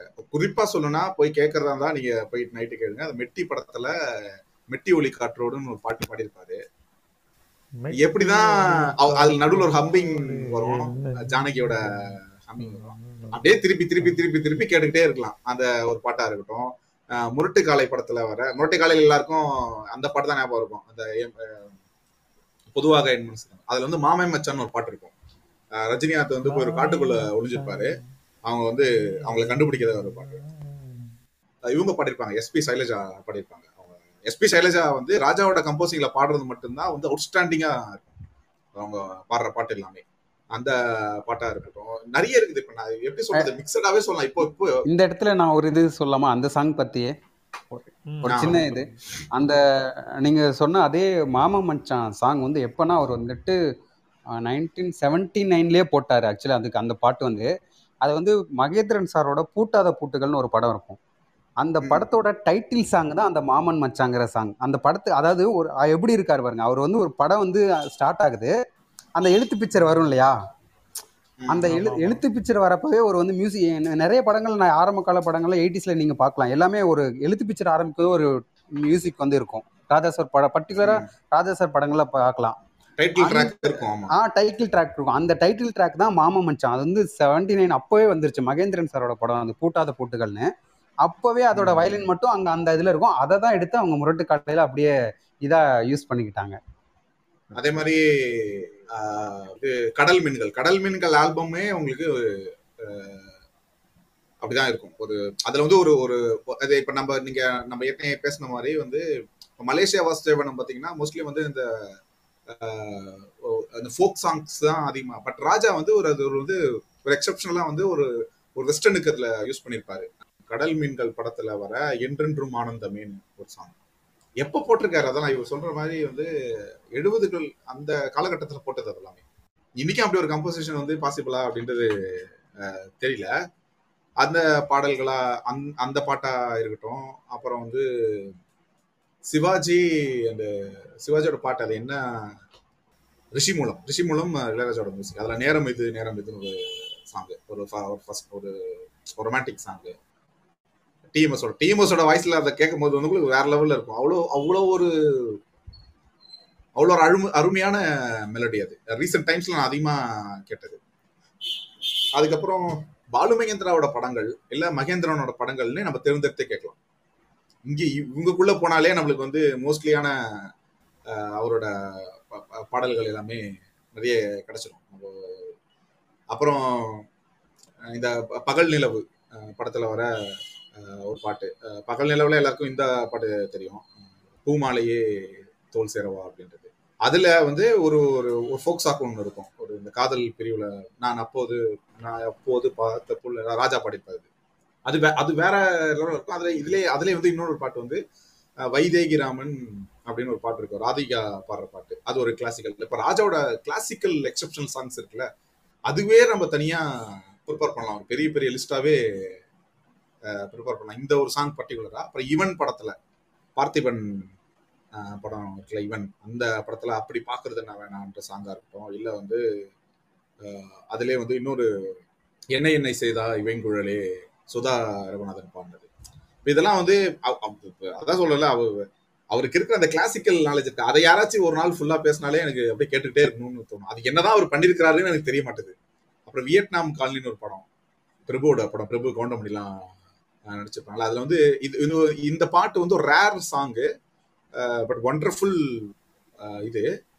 இந்த பாடல் பாடியவர்கள் யாருன்னு சொன்னா அவங்களுக்கு எல்லாருக்கும் வியப்பா இருக்கும். இந்த பாட்டை பாடினது வந்து பாம்பே ஜெயஸ்ரீ.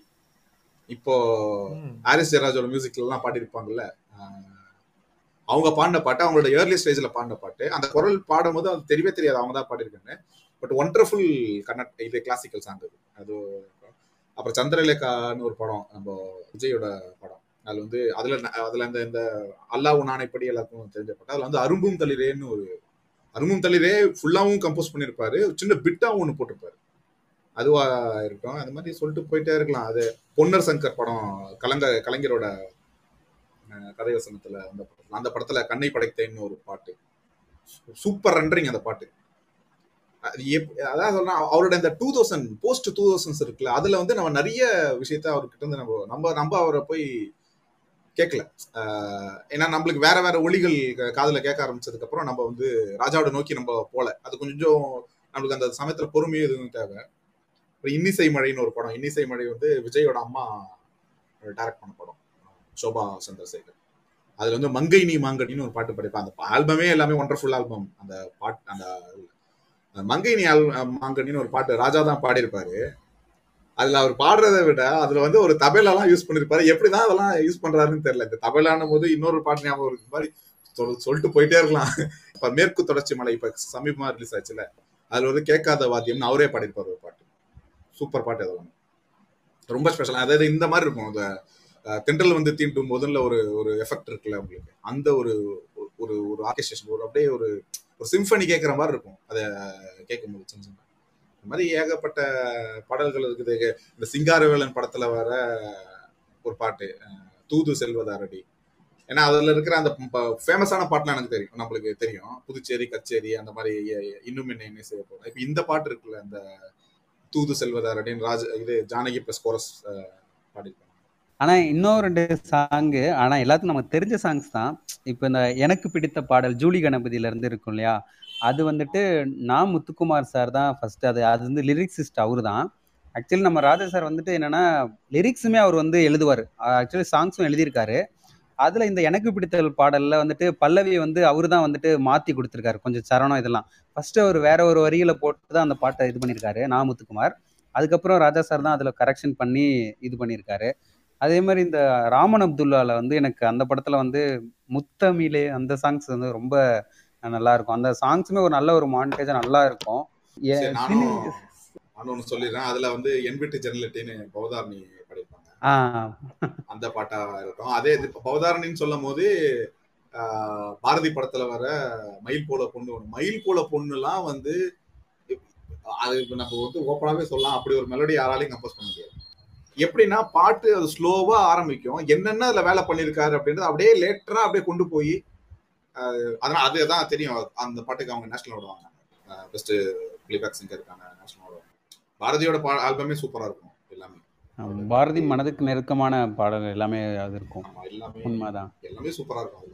இதுலயுமே இந்த ஒளியிலே தெரிவது அதெல்லாமே நல்ல அந்த சாங்ஸும் அந்த ஃபுல்லாவே அந்த மூவிஸ் எல்லா ஆஹ் பாடலும் இந்த ஒளியிலே ஒளியிலே தெரியும் தான் அது ராஜாவே இத எக்ஸ்ப இது பண்ணி வெளிப்படுத்திக்கிட்டது. இது என்னன்னா டியூன் ப்ளே பண்ணி காமிக்கணும்ல. டேரக்டருக்கு எப்படி இவர் என்ன பண்ணியிருக்காருன்னா ஹார்மோனியத்தை எடுத்துட்டு தனனன, தனனன, இது மட்டும் ஒன்று. இப்போ டேரக்டர் கேட்கணும் என்னன்னா என்னடா ஒரு நல்ல ஒரு டூயட்டா ஏதாச்சும் கேட்டா என்ன இது தனனனா தனனனா தனனனான்னு மட்டும். பட் அது வந்து அந்த இன்ஸ்ட்ருமெண்ட்ஸ் கம்போ அதை கம்போஸ் பண்றாருல அந்த டியூனை வந்து ஒரு ஒரு சிங்கிங்காக இருக்கட்டும் இன்டர்லூட்ஸாக இருக்கட்டும் அதோட பிஜிஎம்ஸா இது எல்லாத்தையும் சேர்ந்து அதை ப்ரெசென்ட் பண்ணும்போது தான் இப்போ நம்மளுக்கு வந்து அது எப்படிப்பட்ட மெலடியா இருக்குது அப்படின்றது தெரியும். அவர் சொல்றது அது என்ன அப்படின்னா மியூசிக்கோட சிக்னிஃபிகன்ஸ் அதை சொல்றது அவர். ஒரு அவர் தான் வந்து அந்த மியூசிக் டைரக்டர்ன்ற வார்த்தையை அவர் சரியா பயன்படுத்தணும்னுவாரு. ஒரு கம்போசர்ன்ற வார்த்தையை சரியா பயன்படுத்தணும்னுவாரு. நீங்க போற போகல ஏதாச்சும் சொல்லிட்டு இருக்க கூடாதுன்னு அதெல்லாம் ரொம்ப வந்து அது டிக்னிட்டியை பாடுறாரு அந்த இதெல்லாம் ரொம்ப முக்கியமான பாட்டு. அப்புறம் இந்த பாடல் இப்போ நம்ம இது நாயகன் படத்துல வர அந்த பாட்டு இருக்குல்ல போட்ல ஒரு சாங் நிலாது வானத்து மேலே. ஆ நிலாது வானத்து மேலே. நிலாது வானத்து மேலேன்றது ஒரு லல்லாபி ஒரு தாலாட்டு சாங் அது. அதை வந்து அப்படியே இது மாத்திருக்காரு. அந்த டியூனை பாடி வர காமிச்சிருக்காரு காமிச்சிருக்காரு ராஜா. ஆ அதை வந்து லல்லாபியாவும் பாடலான்னு அவர் பாடி காமிச்சாரு. சாரி ஓகே அந்த அந்த டியூனை ஒரு தாலாட்டாவும் மாத்த முடியும். அப்படின்னு வந்து அதாவது எப்படி வந்து ஒரு ஒரு ஒரு ஆர்கெஸ்ட்ரேஷன் வந்து ஒரு மூ- மூட மாத்த முடியும்? நம்ம நம்ம சிந்திச்சிருக்க மாட்டோம் அது அப்படி. அந்த பாட்டை வந்து ஒரு தாலாட்டா மாத்த முடியும். பட் ராஜாவோட குரல்ல ராஜா வந்து அதை அப்படியே ஒரு தாலாட்டா மாத்துறாரு. விக்ரம் படம் வந்து அவர் தானே மியூசிக் போட்டது. நம்ம கமலோட விக்ரம். படத்துல. ஏன் ஜோடி வஞ்சக்குழி ஒரு பாட்டு இருக்கும் பாத்தீங்களா? செம்ம எனர்ஜெட்டிக்கா அந்த ஒரு பாட்டு வந்து அந்த டைம் அதெல்லாம் நான் இது என்ன எயிட்டி ஃபைவ் தானே அது எயிட்டி ஃபைவ் நைன்டி ரிலீஸ் ஆன படம் தானே அது? ஆமா ஆமா. அடிச்சு லேட் லேட் எயிட்டிஸ் லேட் எயிட்டிஸ்ல எனக்கு அந்த டைம் சொல்றேன் அப்பெல்லாம் நமக்கு என்ன வயசு இருக்கும்? அந்த பாட்டை நான் ரொம்ப ரசிச்சிருக்கேன். ஏன்னா அது பாட்டுல நிறைய வேரியேஷன்ஸ் இருக்கும். மியூசிக் டக்கு டக்கு டக்குன்னு மாறும். அதையும் எஸ்பிபி வந்து வேற வாய்ஸ்ல பாடியிருப்பாரு. அப்படியே அவரு சூப்பர் சிங்கர்ல வந்து போட்டு திரும்ப அதை அப்படியே ரீக்ரியேட் பண்ணி காட்டினாரு. எப்படி வாய்ஸ் நான் சேஞ்ச் பண்ணி மாத்தணும் அப்படின்னு சொல்றீங்களா? இல்ல ஆ ஏன் ஏன் ஜோடி வஞ்சுக்கிறோம் அதே தான் அதான் அதான் இல்ல அந்த ஒரு இந்த லாங் ஒரு லாங் கம்போசிஷன் நிறைய நேரம் வர பாட்டு. அது அந்த பாட்டு நீங்க சொல்ற பாட்டு வந்து ரொம்ப நேரம் வரும். நிறைய வேரியேஷன்ஸ் இருக்கும் அதுல. நிறைய டைனமிக்ஸ் இருக்கும் அந்த பாட்டுல. டியூன் அப்படி மாறும் இப்படி மாறும். எதோட ஒப்பிட்டு பார்க்கலாம்னா அதே கமல் படத்துல குணா படத்துல சொன்ன பாத்தீங்களா இப்ப? அந்த உன்னை நான் ஜிபேன் பாத்துல ரொம்ப மெலடியா ஸ்டார்ட் ஆகி டக்குன்னு பேங்க்ல பீக்க போகும். இதுவே- இந்த படம். இசையில் தொடங்குறதுமாவே அப்படிதான் இருக்கும். உங்களுக்கு அப்படிதான் ஆரம்பிச்சு அது உள்ள உள்ள அதுல உள்ள கொண்டு வந்திருப்பாரு பாருங்க. அதோட எமோஷன்ஸ்ல கொண்டு வந்திருப்பாரு. அவனோட எமோஷனை கமலோட எமோஷனை வந்து அவன் தத்தளிக்கிறது. இதுவா. வசுந்தராவா இல்ல கொள்கையா? வாழ்க்கையா திரும்ப இது இதெல்லாம் வந்து அப்படியே வந்து ஒரு- ஒரு இசையை தொடர்ந்து கேட்டேன்னு வச்சுங்களேன் நான் வேற லெவல்ல மாறிடுவேங்க. அப்படியே அந்த பாட்டு நம்ம உள்ள போகும்போது நம்மளே ஒரு மயக்கம் வரும் அப்படியே. அந்த அளவுக்கு ஒரு ஒரு இந்த மாதிரி நிறைய பாட்டு அஹ், பண்ணிருக்காரு இந்த இந்த வேலைக்காரன் படத்துல வர வந்து வா வா வா கண்ணாவாவே அந்த மாதிரி தான் இருக்கும் கம்போசிஷன் மைடியர் மாத்தாண்டன் படத்துல வர ஒரு பாட்டு இருக்கு. இளவட்டம் கை தட்டும் சொன்னு சொன்னு அது டூயட் சாங் தான். அது பர்டிகுலரா எதுக்கு அப்படின்னா இன்டர்வியூட்ல வந்து ஒரு சின்ன இடத்துல வந்து ஒரு சிம்பனியே வாசிச்சிருப்பாரு. ஒரு ஒரு வயலின் வயலின் கோரஸை வச்சு அது அப்படியே அந்த அந்த இன்டர்வியூ மட்டும் கொஞ்சம் அப்படியே நம்ம லைட்டா பறந்துட்டு கீழே இறங்குற மாதிரி இருக்கும். இளவட்டம் கை தட்டும் ஜம் ஜம்னு ஒரு டுவேட் சாங் மனோவும் சித்ராவும் பாடியிருக்காரு. இந்த ஒரு விஷயத்த நான் சொல்லணும் லாஸ்டா இப்ப நம்ம திருவாசகம் எத்தனை பேர் கேட்டீங்க? திருவாசகம் மேம் அவரோட நான் கேட்டிருக்கேன் நான் கேட்டிருக்கேன். நான் கேட்டேங்க. சிடி அப்ப அதான் அவர் நான் வந்து சிடி வாங்கினேன் ஆக்சுவலா அது. அது வந்து அப்போ வந்து எனக்கு அதுக்கு அந்த அந்த விஷயம் புரியல. ஆனா அந்த சிம்பனில அது கேட்கும் போது அவர் அவர் பே- அவர் பேச அந்த இது அந்த இது வாசகத்தை படிக்கும் போதும் சரி அதுக்கு தகுந்த மாதிரி அவர் வாய்ஸ்க்கு தகுந்த மாதிரி பிஜிஎம் ஏற்றி அந்த ஆர்கெஸ்ட்ரா போட்டு பாருங்க. நம்ம வேற லெவல்ல வேற உலகத்துல இருப்போம். லாஸ்டா அந்த இதுல இந்த அருண்மொழி இருக்காருல்ல ராஜா சாரோடய கூட இருந்து அந்த ஆமாம் ஃப்ளூட் வாசிச்சிட்டு இருப்பாரு. அவர் தான் இது பண்ணுவாரு. அவர் பாடின சாங்ஸ் எல்லாருமே எல்லா சாங்ஸுமே நல்லா தான் இருக்கும். பர்டிகுலரா பார்த்திபன் நம்ம ராமராஜனுக்கு எல்லாம் அவர் செலக்டடா இவங்கள தான் வச்சுக்குவாரு. அருண்மொழி தான் வச்சுக்குவாரு. இந்த வெள்ளி கொலுசுமணி அப்புறம் நேத்து ஒருத்தரை ஒருத்தரை பார்த்தோம். சம்திங் அந்த இது எல்லாமே ஆக்சுவலி அவரோட அருண்மொழி சார் அவரோட இயற்பெயர் வந்து அவர் நெப்போலியன் ஃபேஸ்புக்கில் இருப்பார். நான் அப்பப்போ அவருக்கு மெசேஜ் பண்ணுவேன் அப்போ. ஆனால் ரிப்ளைலாம் பண்ணுவார் அவர். ஏதாச்சும் சாங் கேட்டு இந்த நேரத்தில் இதான் சார் கேட்டுக்கிட்டு இருக்கேன். உங்களோட இதில் தான் வாய்ஸ் நல்லா இருக்கு அதுக்கு போய் அவர் ரிப்ளை பண்ணுவார். அவரோட இது. இருக்கு. யூடியூப்ல. அதை கேளுங்க. எப்படி ராஜா அவரை வந்து எப்படி ஐடென்டிஃபை பண்ணாரு? ஒரு சிங்கரா அதுக்கப்புறம் எப்படி அவரு கண்டினியூ ஆனாரு? அதுக்கப்புறம் வந்து அவர் வாய்ப்புகள் என்னென்ன? நல்லா ம். இன்ட்ரெஸ்டிங்கா இருக்கும். நிறைய ஷேர் பண்ணிருப்பாரு ஒரு படம் வந்துட்டு ராஜா சார் படம்னு ராஜா சார் மியூசிக் போட்டாரு. அதை தாண்டி அவங்களோட இண்டிவிஜுவாலிட்டி தெரிஞ்சதுன்னா அது மகேந்திரனோ பாலு மகேந்திரா சார் படங்களில் மட்டும்தான் இருக்கும். அவங்கெல்லாம் என்ன பண்ணியிருப்பாங்கன்னா இளையராஜாட்ட வந்து என்ன கேட்டிருக்காங்கன்னா உங்களுக்கு தெரிஞ்ச பெஸ்ட் மியூசிக் எது அப்படின்னு கேட்டதுக்கு அவர் என்ன ஆன்சர் சொல்லியிருக்காருன்னா சைலன்ஸ் தான் இருக்கிறதுலே பெஸ்ட் மியூசிக் இந்த வேலையில் அப்படின்னு ரிப்ளை கொடுத்துருக்காரு. அந்த இதை வந்துட்டு இப்போ வர மற்ற டேரக்டர்ஸ்லாம் வருவாங்க என்ன பண்ணுவாங்கன்னா குப்பை ஒரு சீன்ஸ் எதுவுமே இருக்காதான். ஸ்க்ரீன் பிளே நல்லாவே இருக்காது ஆனால் அதை போட்டு இவர் தேத்தி விட்டுருப்பாரு. ராஜா சார் வந்து நிறையா படங்களை அப்போ ஓட்டி இப்போ இந்த எண்ணூறு எண்ணுயிர் தோழன்லாம் படம் ஆனால் ஃப்ளாப் ஆயிடுச்சு. பட் அதில் அந்த குயிலு குப்பம் ஏ ராசாத்தி அந்த மாதிரி பாடல்களால் தான் சில படங்கள்ல வெளியவே வந்திருக்கு.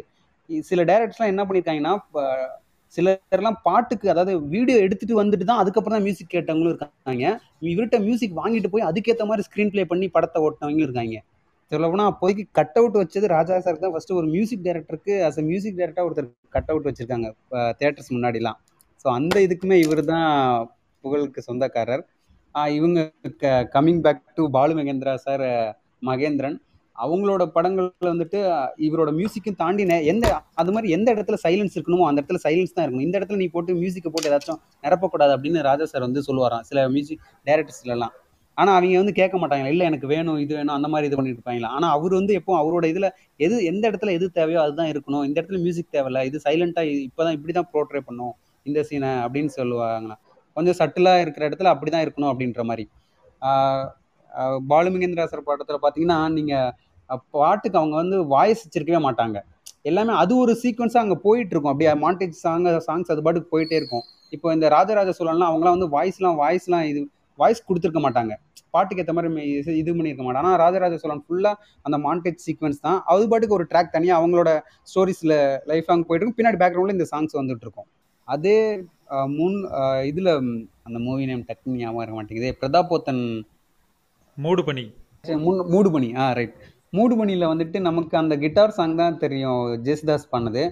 அதுலேயே ஃபைனலாக ஒரு சாங் வந்து அவங்க அம்மாவை இறந்தவொடனே அந்த எலும்பு கூட திறக்கிற மாதிரி லாஸ்ட் ஃபைனல் இது வரும். அப்போ ஒரு சாங் வரும். அதை கேட்டு பாருங்க. இன்னும் ரொம்ப அம்மா அப்பு சென்டிமெண்ட்ல ரொம்ப டச் ஆவீங்க.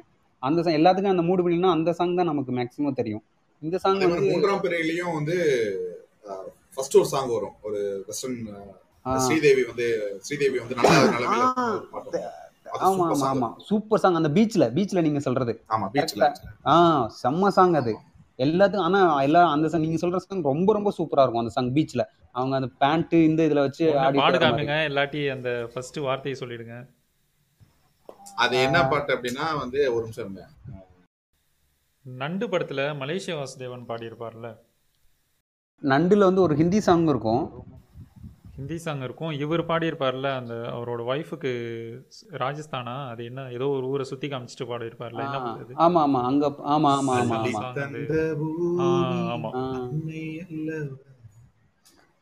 அது. அது மூன்றாம் பிறையில வந்து இது வானெங்கும் தங்க விண்மீன்கள். அந்த பாட்டு. ஆ ரைட் ரைட் கரெக்ட் அந்த சாங் தான். ஆ சூப்பர் சூப்பர் அந்த சாங் தான். அதுவும் ப- படம் அந்த ஸ்டார்டிங்லேயே வரும் இந்த சாங் வேற. அதே மாதிரி இப்போ இந்த பூட்டாத பூட்டுகள்லையுமே ஒரு சாங் இருக்கு. ஆனந்தம் ஆனந்தம் நீ தந்ததுன்னு வரும். அதுவும் சூப்பரா இருக்கும். அதுவும் கேட்டு பாருங்க. யாரும் கே கூட்டாத ஆ, நெஞ்சத்துக்கு இல்லாததுல அந்த உறவேணும் அதெல்லாம் எல்லாத்துக்கும் தெரியும்னு நினைக்கிறேன் ஆக்சுவலி அந்த பருமையும் அந்த எப்படி அவங்க அந்த நடக்கிற இதையும் மியூசிக் எப்படி இது பண்ணாங்கன்னு அதுவும் தெரியும் அது தொட ஆ, எவ்வளவு ஆ, வீங்கிச்சு இது அவர் பண்ணி. எப்படி பிரச்சனையாச்சு ஆ ஆமா ஆமா.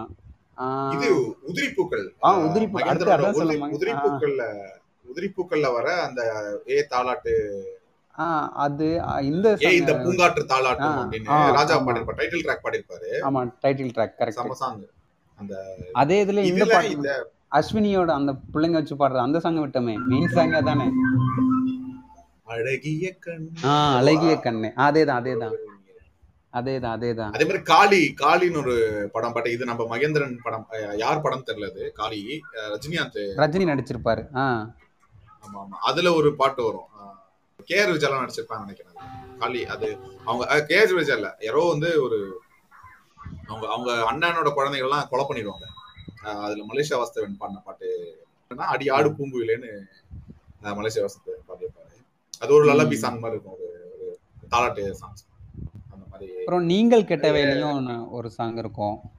ஆமா, நீங்கள் நீங்கள் கேட்ட ஆல்பமே நல்லா தான் இருக்கும். இது ஓ வசந்த ராஜாவா இருக்கட்டும் பிள்ளை நிலா. பிள்ளை நிலா வந்து ஜானகி வெர்ஷனோட ஜேசுதாஸ் வெர்ஷன் இன்னும் சூப்பரா இருக்கும் ராஜாவோட டைட்டில் ட்ராக் சாங்ஸ் நீங்க பரிந்துரைக்கும் அவரோட டைட்டில் ட்ராக் சாங்ஸ் ஆக்சுவலி என்கிட்ட ஒரு ஒரு நான் ஃபர்ஸ்ட் முதல் முதல்ல ஒரு பாட்டு சொல்லிடுறேன். கும்பகர தங்கையான ஒரு பாட்டு படம் இருக்கு. அதுல வர டைட்டில் சாங் தயவு செய்து எல்லாம் போய் கேளுங்க. ஆஹ், என்னை ஒருவன் பாட சொன்னான்னு கிளாசிக்கல் கர்நாடிக் அந்த செம. போட்டிருப்பாரு. ராஜாவே பாடியிருப்பாரு. வேற லெவல் ஒரு ஒரு சமயமா இந்த லாக்டவுன் பீரியட்ல தான் எந்த சமயத்துல தினமும் அதை கேட்பேன் நான். தினமும் காலையில கேட்டுட்டு தான் பா இது லாகின் பண்ணிட்டு அந்த பாட்டை கேட்டுட்டு தான் ஒர்க் ஆரம்பிப்பேன். என்னை ஒருவன் பாட சொன்னா அப்படின்னு அந்த பாட்டு.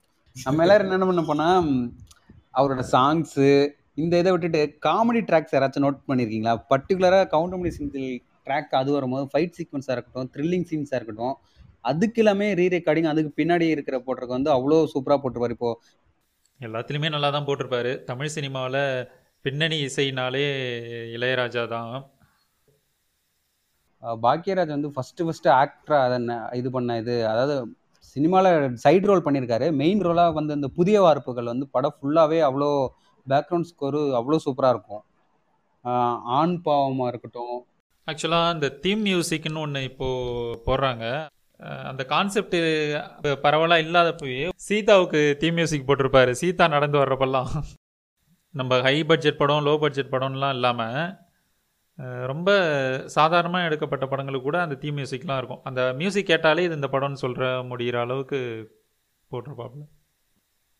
மறுபடியும் குறிப்பாக சொல்லணும் அப்படின்னா நான் கேட்டு அதோட ஏன்னா மறுபடியும் வந்து ரொம்ப உணர்வுகள் வந்து ரொம்ப நுட்பமா பாலுமகேந்திர படம் தானே? வெளிப்படுத்துற ஒரு படம். அதுல எப்படி ஒரு கேரக்டரைசேஷன் சட்டிலா இருக்கும் அந்த படத்துல? ரேவதியா இருக்கட்டும் நிழல் ரவியா இருக்கட்டும் ரோகிணியா இருக்கட்டும் ராஜாவோட பிஜிஎம் ராஜாவோட ரீ ரெக்கார்டிங் பின்னணி இசையும் அந்த அளவுக்கு சட்டிலா இருக்கும். பட் அந்த உணர்ச்சியை வந்து அதே மென்மையோட அதே சைலன்ஸோட அதை அப்படியே வெளிப்படுத்தும்.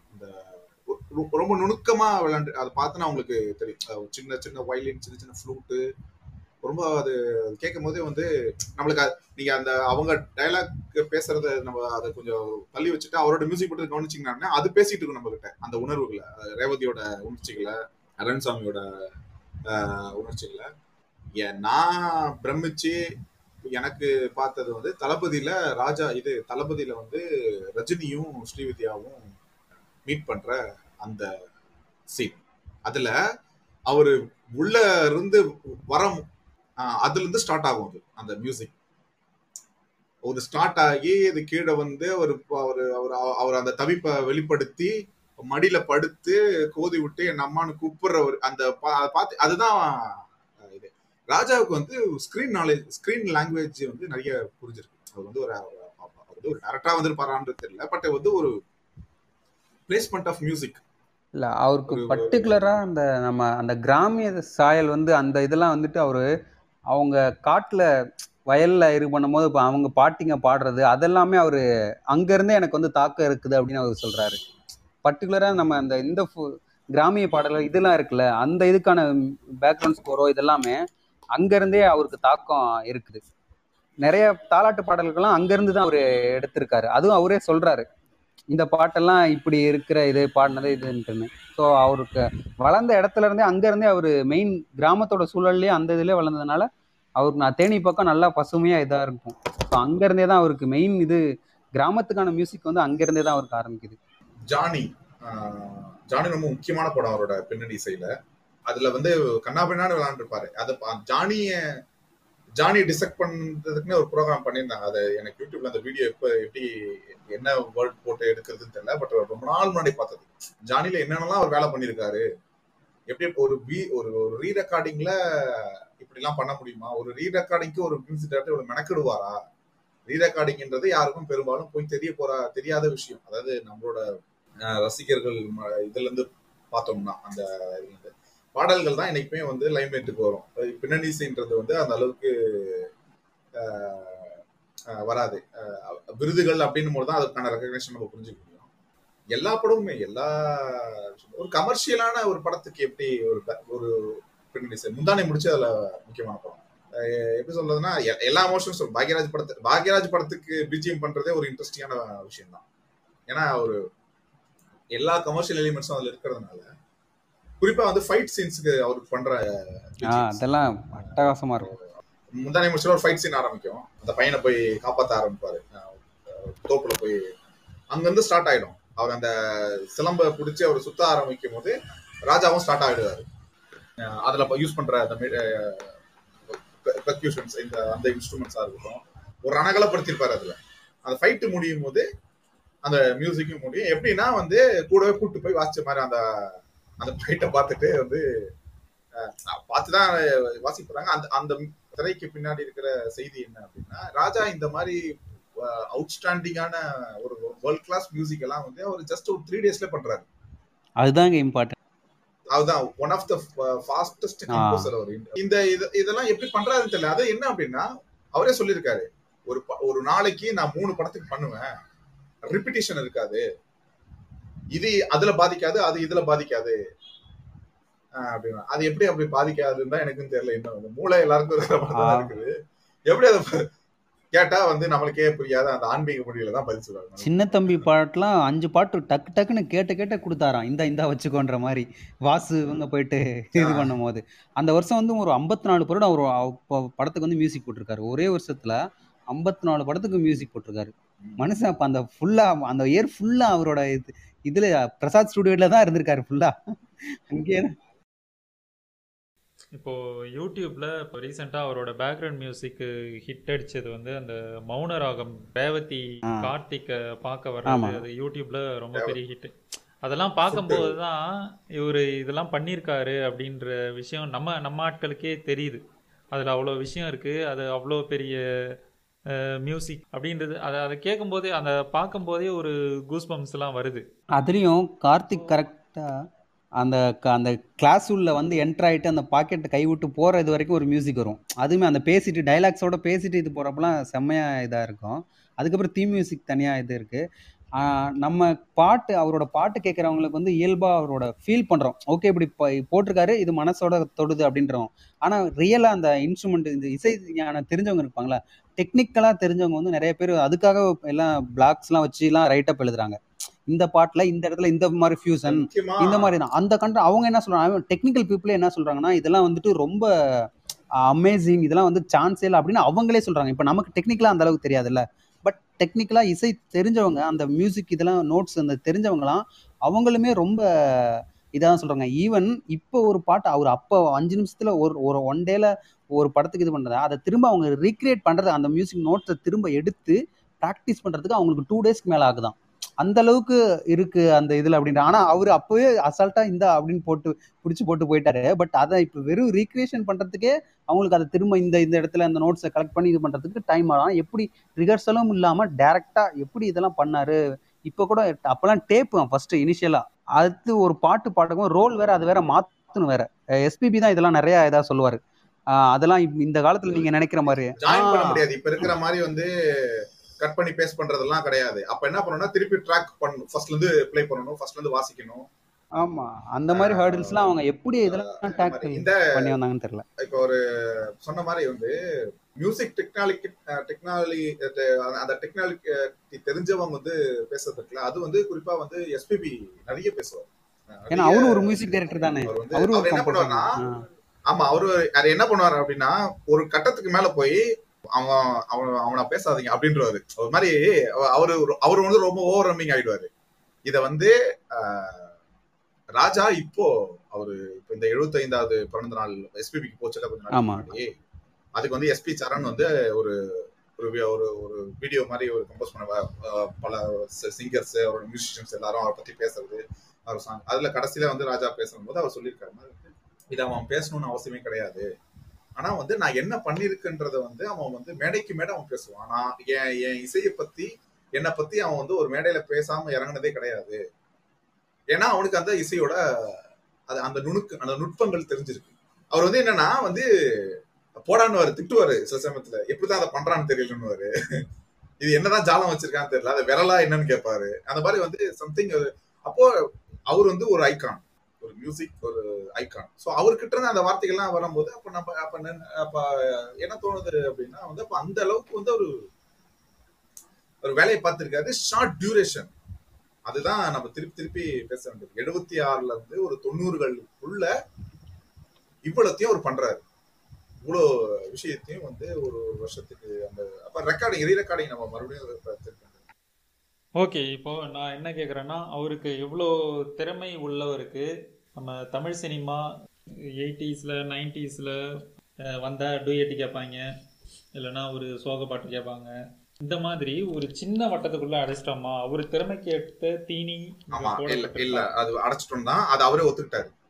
அவரே ஒத்துக்கிட்டாரு. டி டி ஃபார்ட்டின்னு ஒரு ப்ரோக்ராம் நடந்தது. இது இயக்குனர்கள் சங்கத்தின் சார்பா அப்படின்னு. ஸோ அது அவங்க சாரி இயக்குனர்கள் வந்து விழா எடுத்தாங்க ராஜாவுக்கு. ராஜாவோட எழுபத்தைந்தாவது பிறந்த நாளுக்கு ஏதோ. அது சம்பந்தமா அவர் வந்து அவருக்கு சன் டிவில வந்து பேட்டி எடுப்பாங்க. ஒரு ஒரு ஒரு ஒரு குழு அவர் வந்து பேசுவார். நடிகைகள் குழு நடிகர்கள் குழு இயக்குனர்கள் குழு அப்படின்னு. அப்ப அவர் அந்த இந்த நீங்க சொன்ன அந்த எக்ஸாக்ட் அதே வார்த்தையை அவர் பயன்படுத்தியே வெளிப்படுத்தினாரு. நீங்க இசையமைச்சதுல எது வந்து உங்களுக்கு ரொம்ப நெருக்கமான பாடல் ரொம்ப சேலஞ்சபிளான பாடல் அப்படின்னும் போது அவர் வந்து ஃபர்ஸ்ட் எத்தனை சொன்னா யார் எங்க இருக்குங்க எல்லாருமே என் கூட வேலை செஞ்சவங்க தான் யாரும் அதை தப்பா எடுத்துக்க கூடாது எனக்கு என்ன வருது சுச்சுவேஷன் என்கிட்ட என்ன வருது? பெருமா எனக்கு வரது எல்லாமே டூயட்டு அதை பண்ணுங்க இப்படி பாடுறாங்க அது மரத்தை சுத்தி ஒரு பாட்டு இதை சுத்தி ஒரு பாட்டு. இதுதான் எனக்கு சுத்தி வந்துகிட்டு இருக்கு. ஒரு சேலஞ்சபிளான அப்படின்றது வந்து அவர் வந்து சிந்து பேரவிய சொன்னார். இந்த மாதிரி ஒரு பாடல் வேணும் எனக்கு. ஒரு பெண் வந்து இப்படி ஒரு ஒரு ஒரு கர்நாடகா சிங்க வித்வான் கிட்ட வந்து இப்படி போட்டி போடுறா. அவ வந்து ஒரு நாட்டுப்புற சங்கீதத்திலிருந்து சங்கீதத்துல இருந்து இந்த மாதிரி ஒரு சுச்சுவேஷன் யார் கொண்டு வரா? யார் இந்த மாதிரி இது பண்றா? அப்படின்னும் போது அவருக்கு அதுக்கு அதுதான் அதுதான் நம்ம புரிஞ்சுக்க வேண்டியது இருக்கு. அப்போ அந்த தீனி அவருக்கு வழங்கப்படவில்லை. ஆனாலுமே அவர் வந்து அவரால் என்ன பண்ண முடியுமோ என்ன எந்த எந்த படமா இருந்தாலுமே அது நம்ம குப்பைக்கு போகணும்னு சொல்ற படமா இருந்தாலுமே அதுலயும் அவர் அந்த வேலையை பண்ணியிருப்பாரு. என்ன அப்படின்னா அவருக்கு இருக்கிற அந்த இசை மேல இருக்கிற ஒரு மதிப்பு ஒரு ஒரு டெடிகேஷன் ஒரு பேஷன் இவர் நம்ம பாலுமேந்திரா சொல்ல ராஜா இல்லை அப்படின்னா என் படங்களை தூக்கி குப்பையில போட்டுடலான்னு ராஜாவோட இசை இல்லை ஆனா பாலுமேந்திரா ஒரு பெரிய டிரெக்டர் ஆமா இதே தான் ஆக்சுவலி மகேந்திரன் சார் இதுதான் சொல்லுவார். எனக்கு எப்போவுமே என் படத்துக்கு என் ஃபிலிம் பை என் பேர் போடுறதுக்கு எனக்கு வந்து புத்- குற்ற உணர்ச்சியாக இருக்கும். ஏன்னா அது எனக்கு போட பிடிக்கவே பிடிக்காது. ஏன்னா அதுல அதோட ரெண்டு பேரோட காரணம் ஃபர்ஸ்ட் இளையராஜா அவரோட இது மெயின் காரணம். அதுக்கப்புறம் அசோக் குமார் அவரோட அவரோட டோப் அவர் தான் பண்ணுவாரு. டேரக்டர் போட்டோ அவர் அசோக் குமார் அவரோட இல்லைனாலுமே நான் எங்க இல்ல இவங்க ரெண்டு பேர் இல்லைன்னா நான் கிடையவே கிடையாது. அதுல பர்டிகுலரா அவரு ராஜா சார் தான் முதன்மையா வைப்பாரு. அதனாலேயே எனக்கு வந்து என் ஃபிலிம் பைன்னு என் பேரை போடுறதுக்கு எனக்கு வந்து மனசு அப்படியே உறுத்தும். எப்படி இது நம்ம அவங்களோட இதுதானே இதுல இருக்கு அப்படின்ட்டு அப்படின்னு அவரு வெளிப்படையாவே சொல்லுவாரு. ஆமா அது இப்ப அது- இப்ப மிஷ்கின் இளையராஜா மிஷ்கின் தான் உலக அளவில் பார்த்தோன்னா ஹேண்ட் ஜிம்மர் எப்படி ஒரு மியூசிக் ஐக்கானா இன்டர்நேஷ்னல் மியூசிக் ஐக்கானா இருக்காரோ அதே மாதிரியே இளையராஜா இருக்க இருக்க வேண்டியவர். அதுக்கான எல்லா தகுதியுமே அவருக்கு இருக்கு. அவரை தமிழ்நாட்டுக்குள்ள அவர் முடங்கி போனதுக்கு அல்லது முடக்கப்பட்டதுக்கு என்ன காரணம்? ஏன் அவரால் தமிழ்நாட்டை தாண்டி வெளில போக முடியல இந்தியாவை தாண்டி?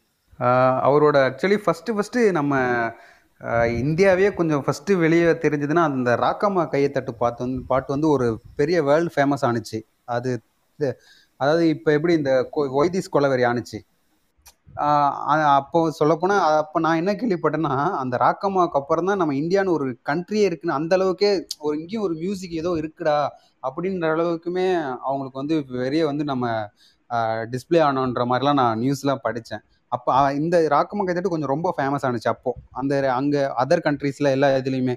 அங்கே அது அந்த சாங்ஸோட இது.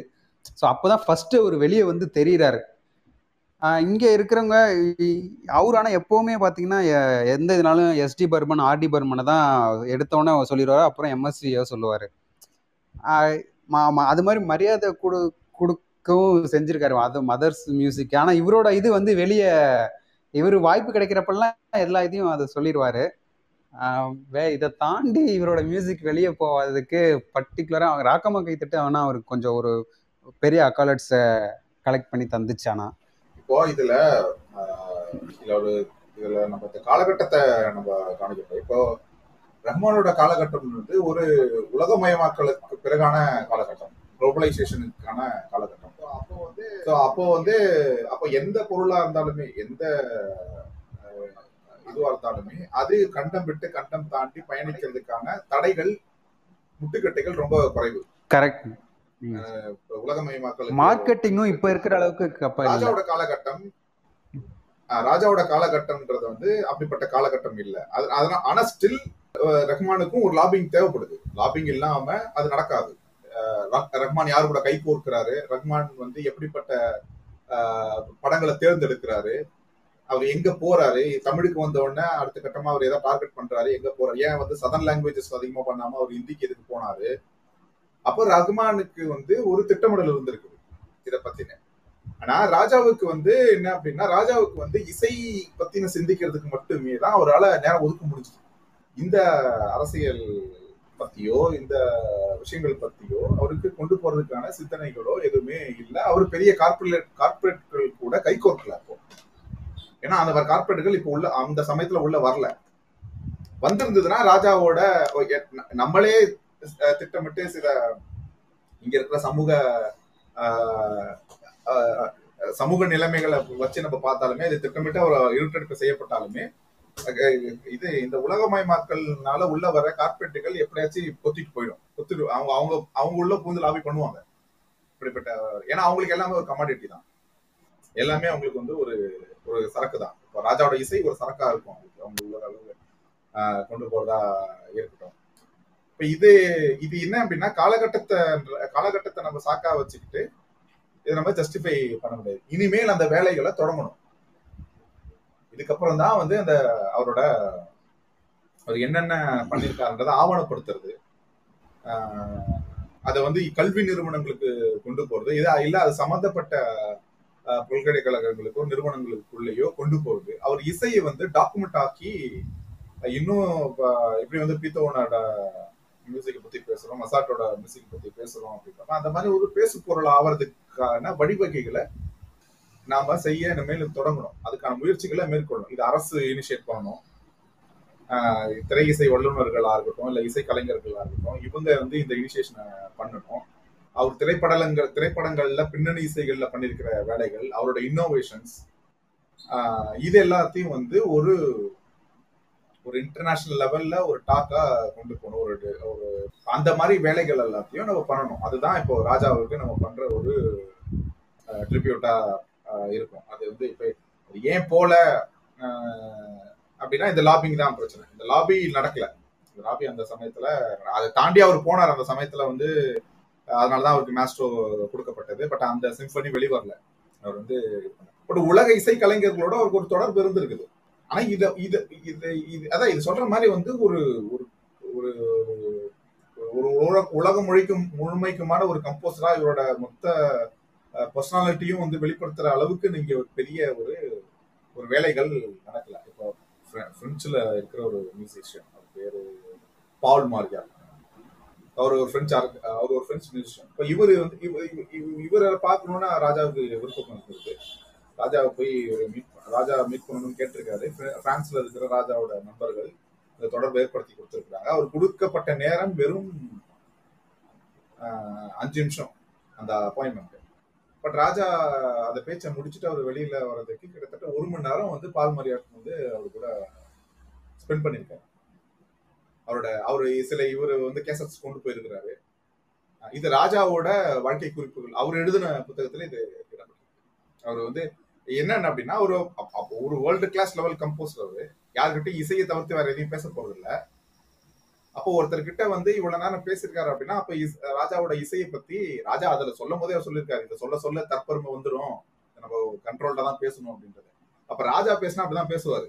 அப்ப நாம தான் அதை பத்தி பேசணும். அதை பத்தி விவரிச்சு பேசுறதா இருக்கும் அப்ப அந்த மாதிரி இனிஷியேஷன் தான் இன்னும் போல. ஏன்னா இன்னும் இன்னும் வந்து அவரோட வ- திறமைகள் அவரோட வேலைகள் எல்லாத்தையும் தனி மனிதர்கள் மட்டுமே நம்ம விதந்தோதிக்கிட்டு இருக்கோம் இந்த மாதிரி பேசுறதோ இல்லை குழு குழுவா பேசுறதோ. இன்னும் அதை சேனலைஸ் ஆகல. அவரோட ஒர்க் அப்படின்றது வந்து ஒரு முறைப்படுத்தப்பட்டு ஒரு நெறிப்படுத்தப்பட்டு ஒரு ஒரு அவரோட இசை பயணம் வந்து முறையாக அகாடமிக்காக சரவணன் சொன்ன மாதிரி ஆவணப்படுத்தப்படணும். அதுதான் அவருக்கு செய்கிற மரியாதையாக இருக்கும். அது தமிழ்நாட்டுக்காரங்க அவருக்கு செய்கிற அதே மாதிரி எப்போவுமே அவர் ஒரு கான்ட்ரவர்சிலையும் இவங்க பேசு பொருளாக வச்சுக்கிட்டு இருக்காங்க. எப்படின்னா அவர் ஜஸ்ட் ஒரு இதுதான் கேட்டார். என்ன இப்போ ஒரு மற்ற எல்லா படத்துலையும் ஒரு ஹோல் சாங்கே அவர் சாங் எடுத்து அப்படியே போடுறாங்க இது பண்ணிட்டு. அதுக்கு ஒரு ஜஸ்ட் ஒரு அக்னாலஜ்மெண்ட் தான் அவர் கேட்குறாரு ஆனால் அதுக்கு வந்து என்ன பண்ணாங்கன்னா இவ அப்படியே கேஸ் இவர் மேலே பழிய திருப்பி விட்டாங்க. இதில் என்ன இருக்கு? இதுக்கு போய் ரைட்ஸ் கேட்குறாப்புல அப்படி இப்படின்ட்டுன்னு. அவரு அவர் சொந்த சொந்தம் நம்ம பண்ணோம். அட்லீஸ்ட் ஒரு கூப்பிட்டு ஒரு சின்ன இந்த மாதிரி பண்ணிக்கிற அப்படின்னு ஒரு வார்த்தை தான் அவர் அப்படிதான் கேட்டுக்க இது சொல்றாரு. ஆனா அதுவே அதை வந்து ஒரு இதா கான்ட்ரவர்சி ஆக்கிட்டாங்க. எல்லா படத்துலையும் சரி இதுலயும் சரி அவர் அவரோட சாங்ஸ் இல்லாமையோ இல்லை இது இல்லாமையோ நம்ம இனிமேல் இருக்கவே முடியாதுங்கிறது அதுல இருந்தே தெரியுது. அவரு பர்டிகுலர் என்ன சொல்லுவாங்கன்னா ஈகோயிஸ்ட் அந்த மாதிரி இதெல்லாம் சொல்லுவாங்க. அதுல ஒரு சில இது இருந்தாலும் இப்போ விஷயம் இருக்க வந்தா மட்டும்தான் அந்த மாதிரி பண்ணிக்க முடியும். என்கிட்ட கண்டென்ட் அந்த அளவுக்கு இருக்கு. நான் எதுவும் சும்மா அப்படி நம்ம அப்படி பேசவும் முடியாது.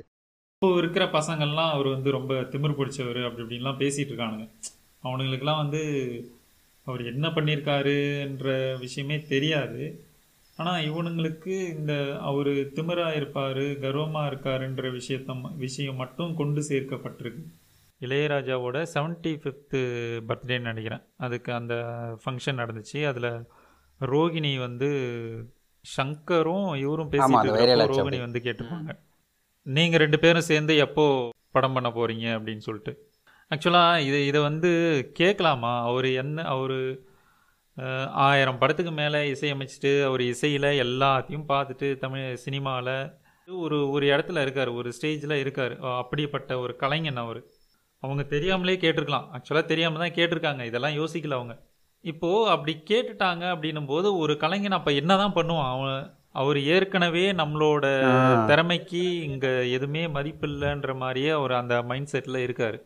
அவர்கிட்ட போய் இந்த மாதிரி கொஸ்டின் கேட்டால் எப்படி ரியாக்ட் பண்ணுமோ ஒரு கலைஞன் எப்படி ரியாக்ட் பண்ணுமோ அப்படி தானே ரியாக்ட் பண்ணியிருக்காரு இதில் என்ன இவனுங்க திமிரை கண்டுபிடிச்சிட்டானுங்க? என்ன கர்வத்தை கண்டுபிடிச்சிட்டானுங்க? அவன் என்ன தான் பண்ணுவான்? ஒரு கலைஞன்றவன் என்ன தான் பண்ணுவான்? அவனுக்கான ஸ்பேஸே கொடுக்கக்கூடாது. நீ இந்த பொலிட்டிக்கல் கரெக்ட்னஸ் கண்ணாடியை போட்டுட்டு இவன் ஸ்கேல் வச்சு அளந்துக்கிட்டே திமிராக பேசுகிறாரா இல்லை நார்மலாக பேசுகிறாரா இந்த இடத்துல ஏன் இவர் கோவப்படுறாரு?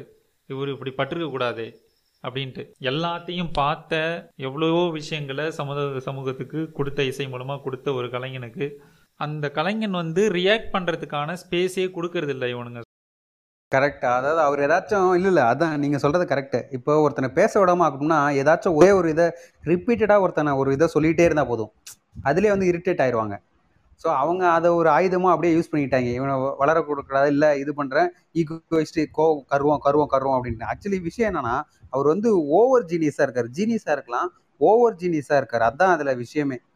இப்போ நூறு மார்க்கு அவர் வந்து பாடம் எழுதி மா மார்க் வாங்கி ஃபஸ்ட் ரேங்க் வாங்குற ஸ்டூடெண்ட் அல்ல அவர்.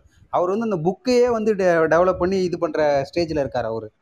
அம்மா அவர்கிட்ட இது பண்ணும்போது அது அந்த ஓவர் குவாலிஃபைடு இதில் இருக்கிற போது தான் பிரச்சனையே ஆரம்பிக்குது எப்போவுமே.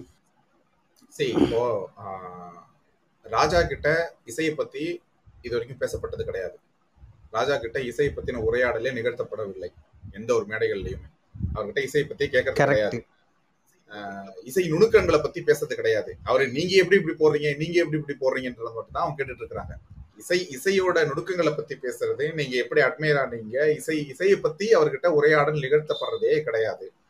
இன்னொன்னு ஒண்ணு வந்து ராஜா வந்து ராஜாவோட பயணத்தையும் நம்ம பார்க்கணும். அவரு இப்போ இப்போ இருக்கிற ராஜாவை தான் நம்ம தெரியும். இந்த வெள்ளை வேட்டி வெள்ளை ஜிப்பா ஒரு துண்டு போட்டு ஒரு ஸ்பிரிச்சுவல். ராஜாவை தான் தெரியும். ராஜாவும் இதே நவீன மோஸ்தரோட இருந்த ராஜாவும் நம்ம பார்த்திருக்கோம் பெல் பாட்டம் போட்டுக்கிட்டு பெல்ட் போட்டுக்கிட்டு சிகரெட் பிடிச்சிக்கிட்டு சட்டை போட்டுக்கிட்டு இந்த மாதிரி சுத்திக்கிட்டு காமெடி அடிச்சுட்டு சுத்தின ராஜாவை தான் பார்ப்போம். அங்க இருந்து அவர் டிராவல் ஆகுறாரு அவர் டிராவல் ஆகி அவரோட வாழ்க்கையில என்னென்ன மாற்றங்கள் நடந்திருக்கோ ஏதாச்சும் நடந்திருக்கும் ஏதாச்சும் இன்சிடென்ட்ஸ் நடந்திருக்கும் அவர் அதுக்கப்புறம் ஆன்மீகத்தை நோக்கி நகர்றாரு. அவர் ராஜா வந்து ஒரு ஒரு இன்ட்ரவர்ட் ஒரு அகவயமான ஒரு ஆள்.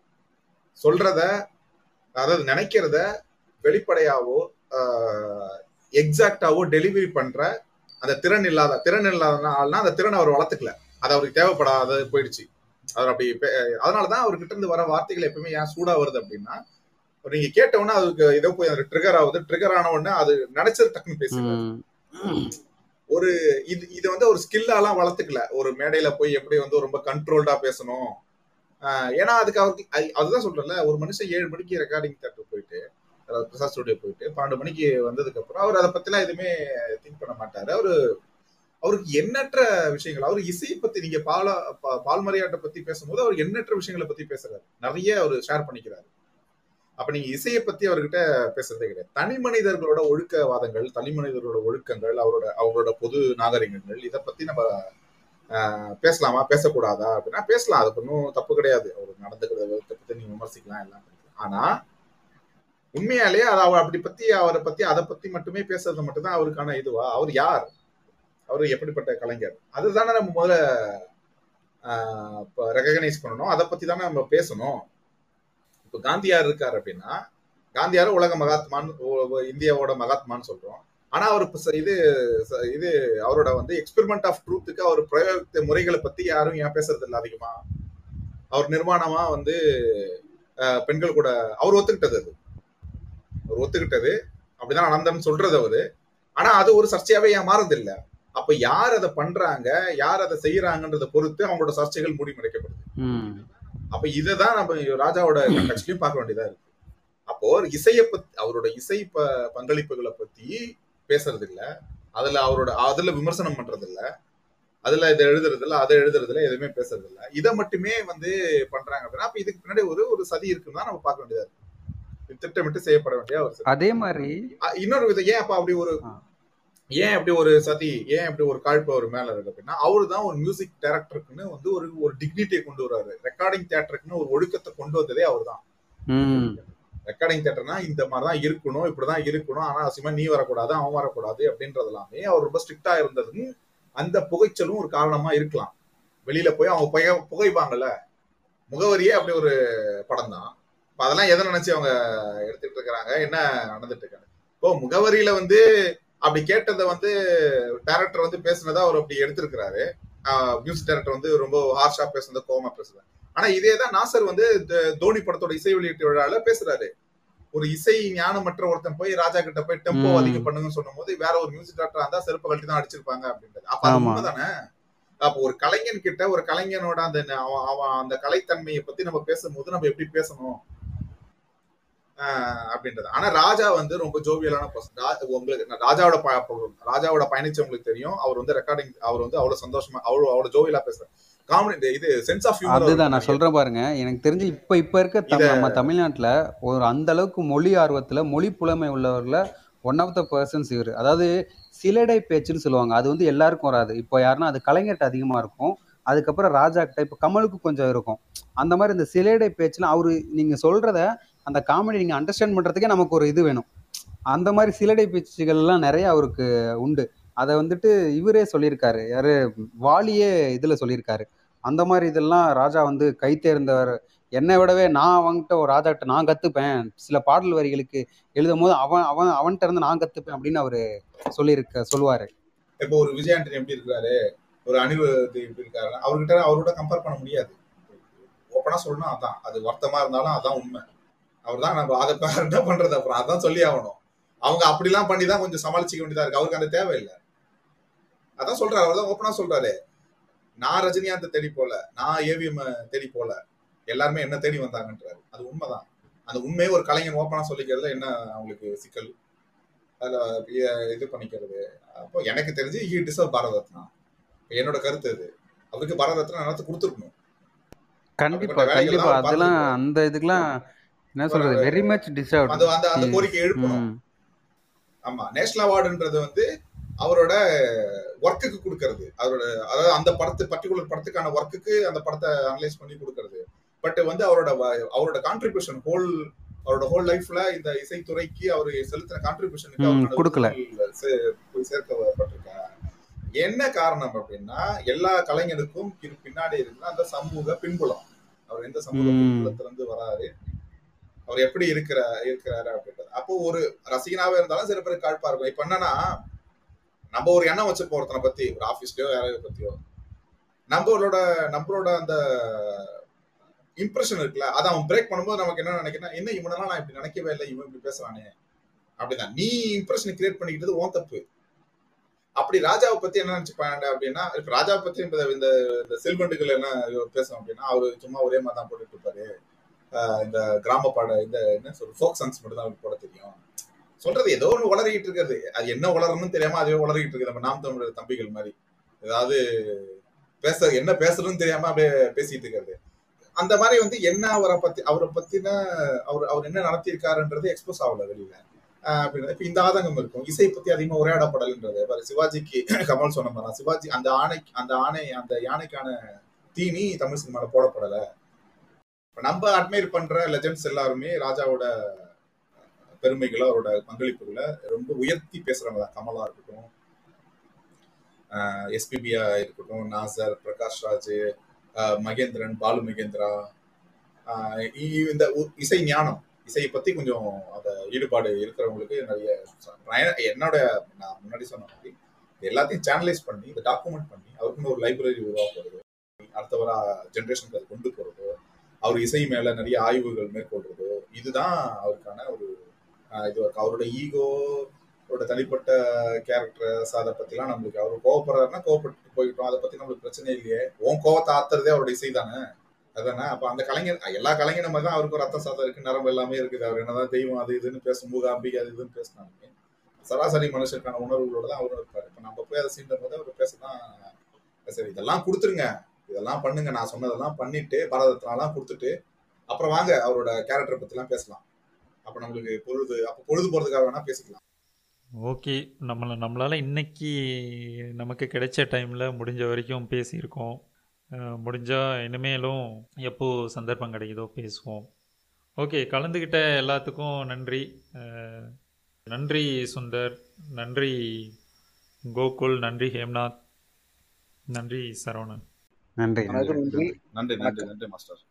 வேறொரு வேறொரு டாபிக்ல சந்தர்ப்பத்தில் மீண்டும் சந்திப்போம். நன்றி.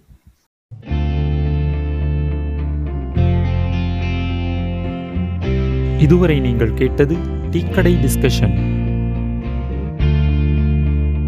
டீக்கடை பாட்காஸ்ட் அப்படின்ற ட்விட்டர் பேஜ்லேயோ அல்லது டீக்கடை பாட்காஸ்ட்ன்ற இன்ஸ்டாகிராம் பேஜ்லேயோ உங்களது கருத்துக்களை எங்களுக்கு தெரியப்படுத்துங்க அல்லது ஆங்கர் ஆப் யூஸ் பண்ணிங்கன்னா வாய்ஸ் மெசேஜ் மூலமாகவும் உங்களது கருத்துக்களை எங்களுக்கு தெரியப்படுத்தலாம். மீண்டும் சந்திப்போம்.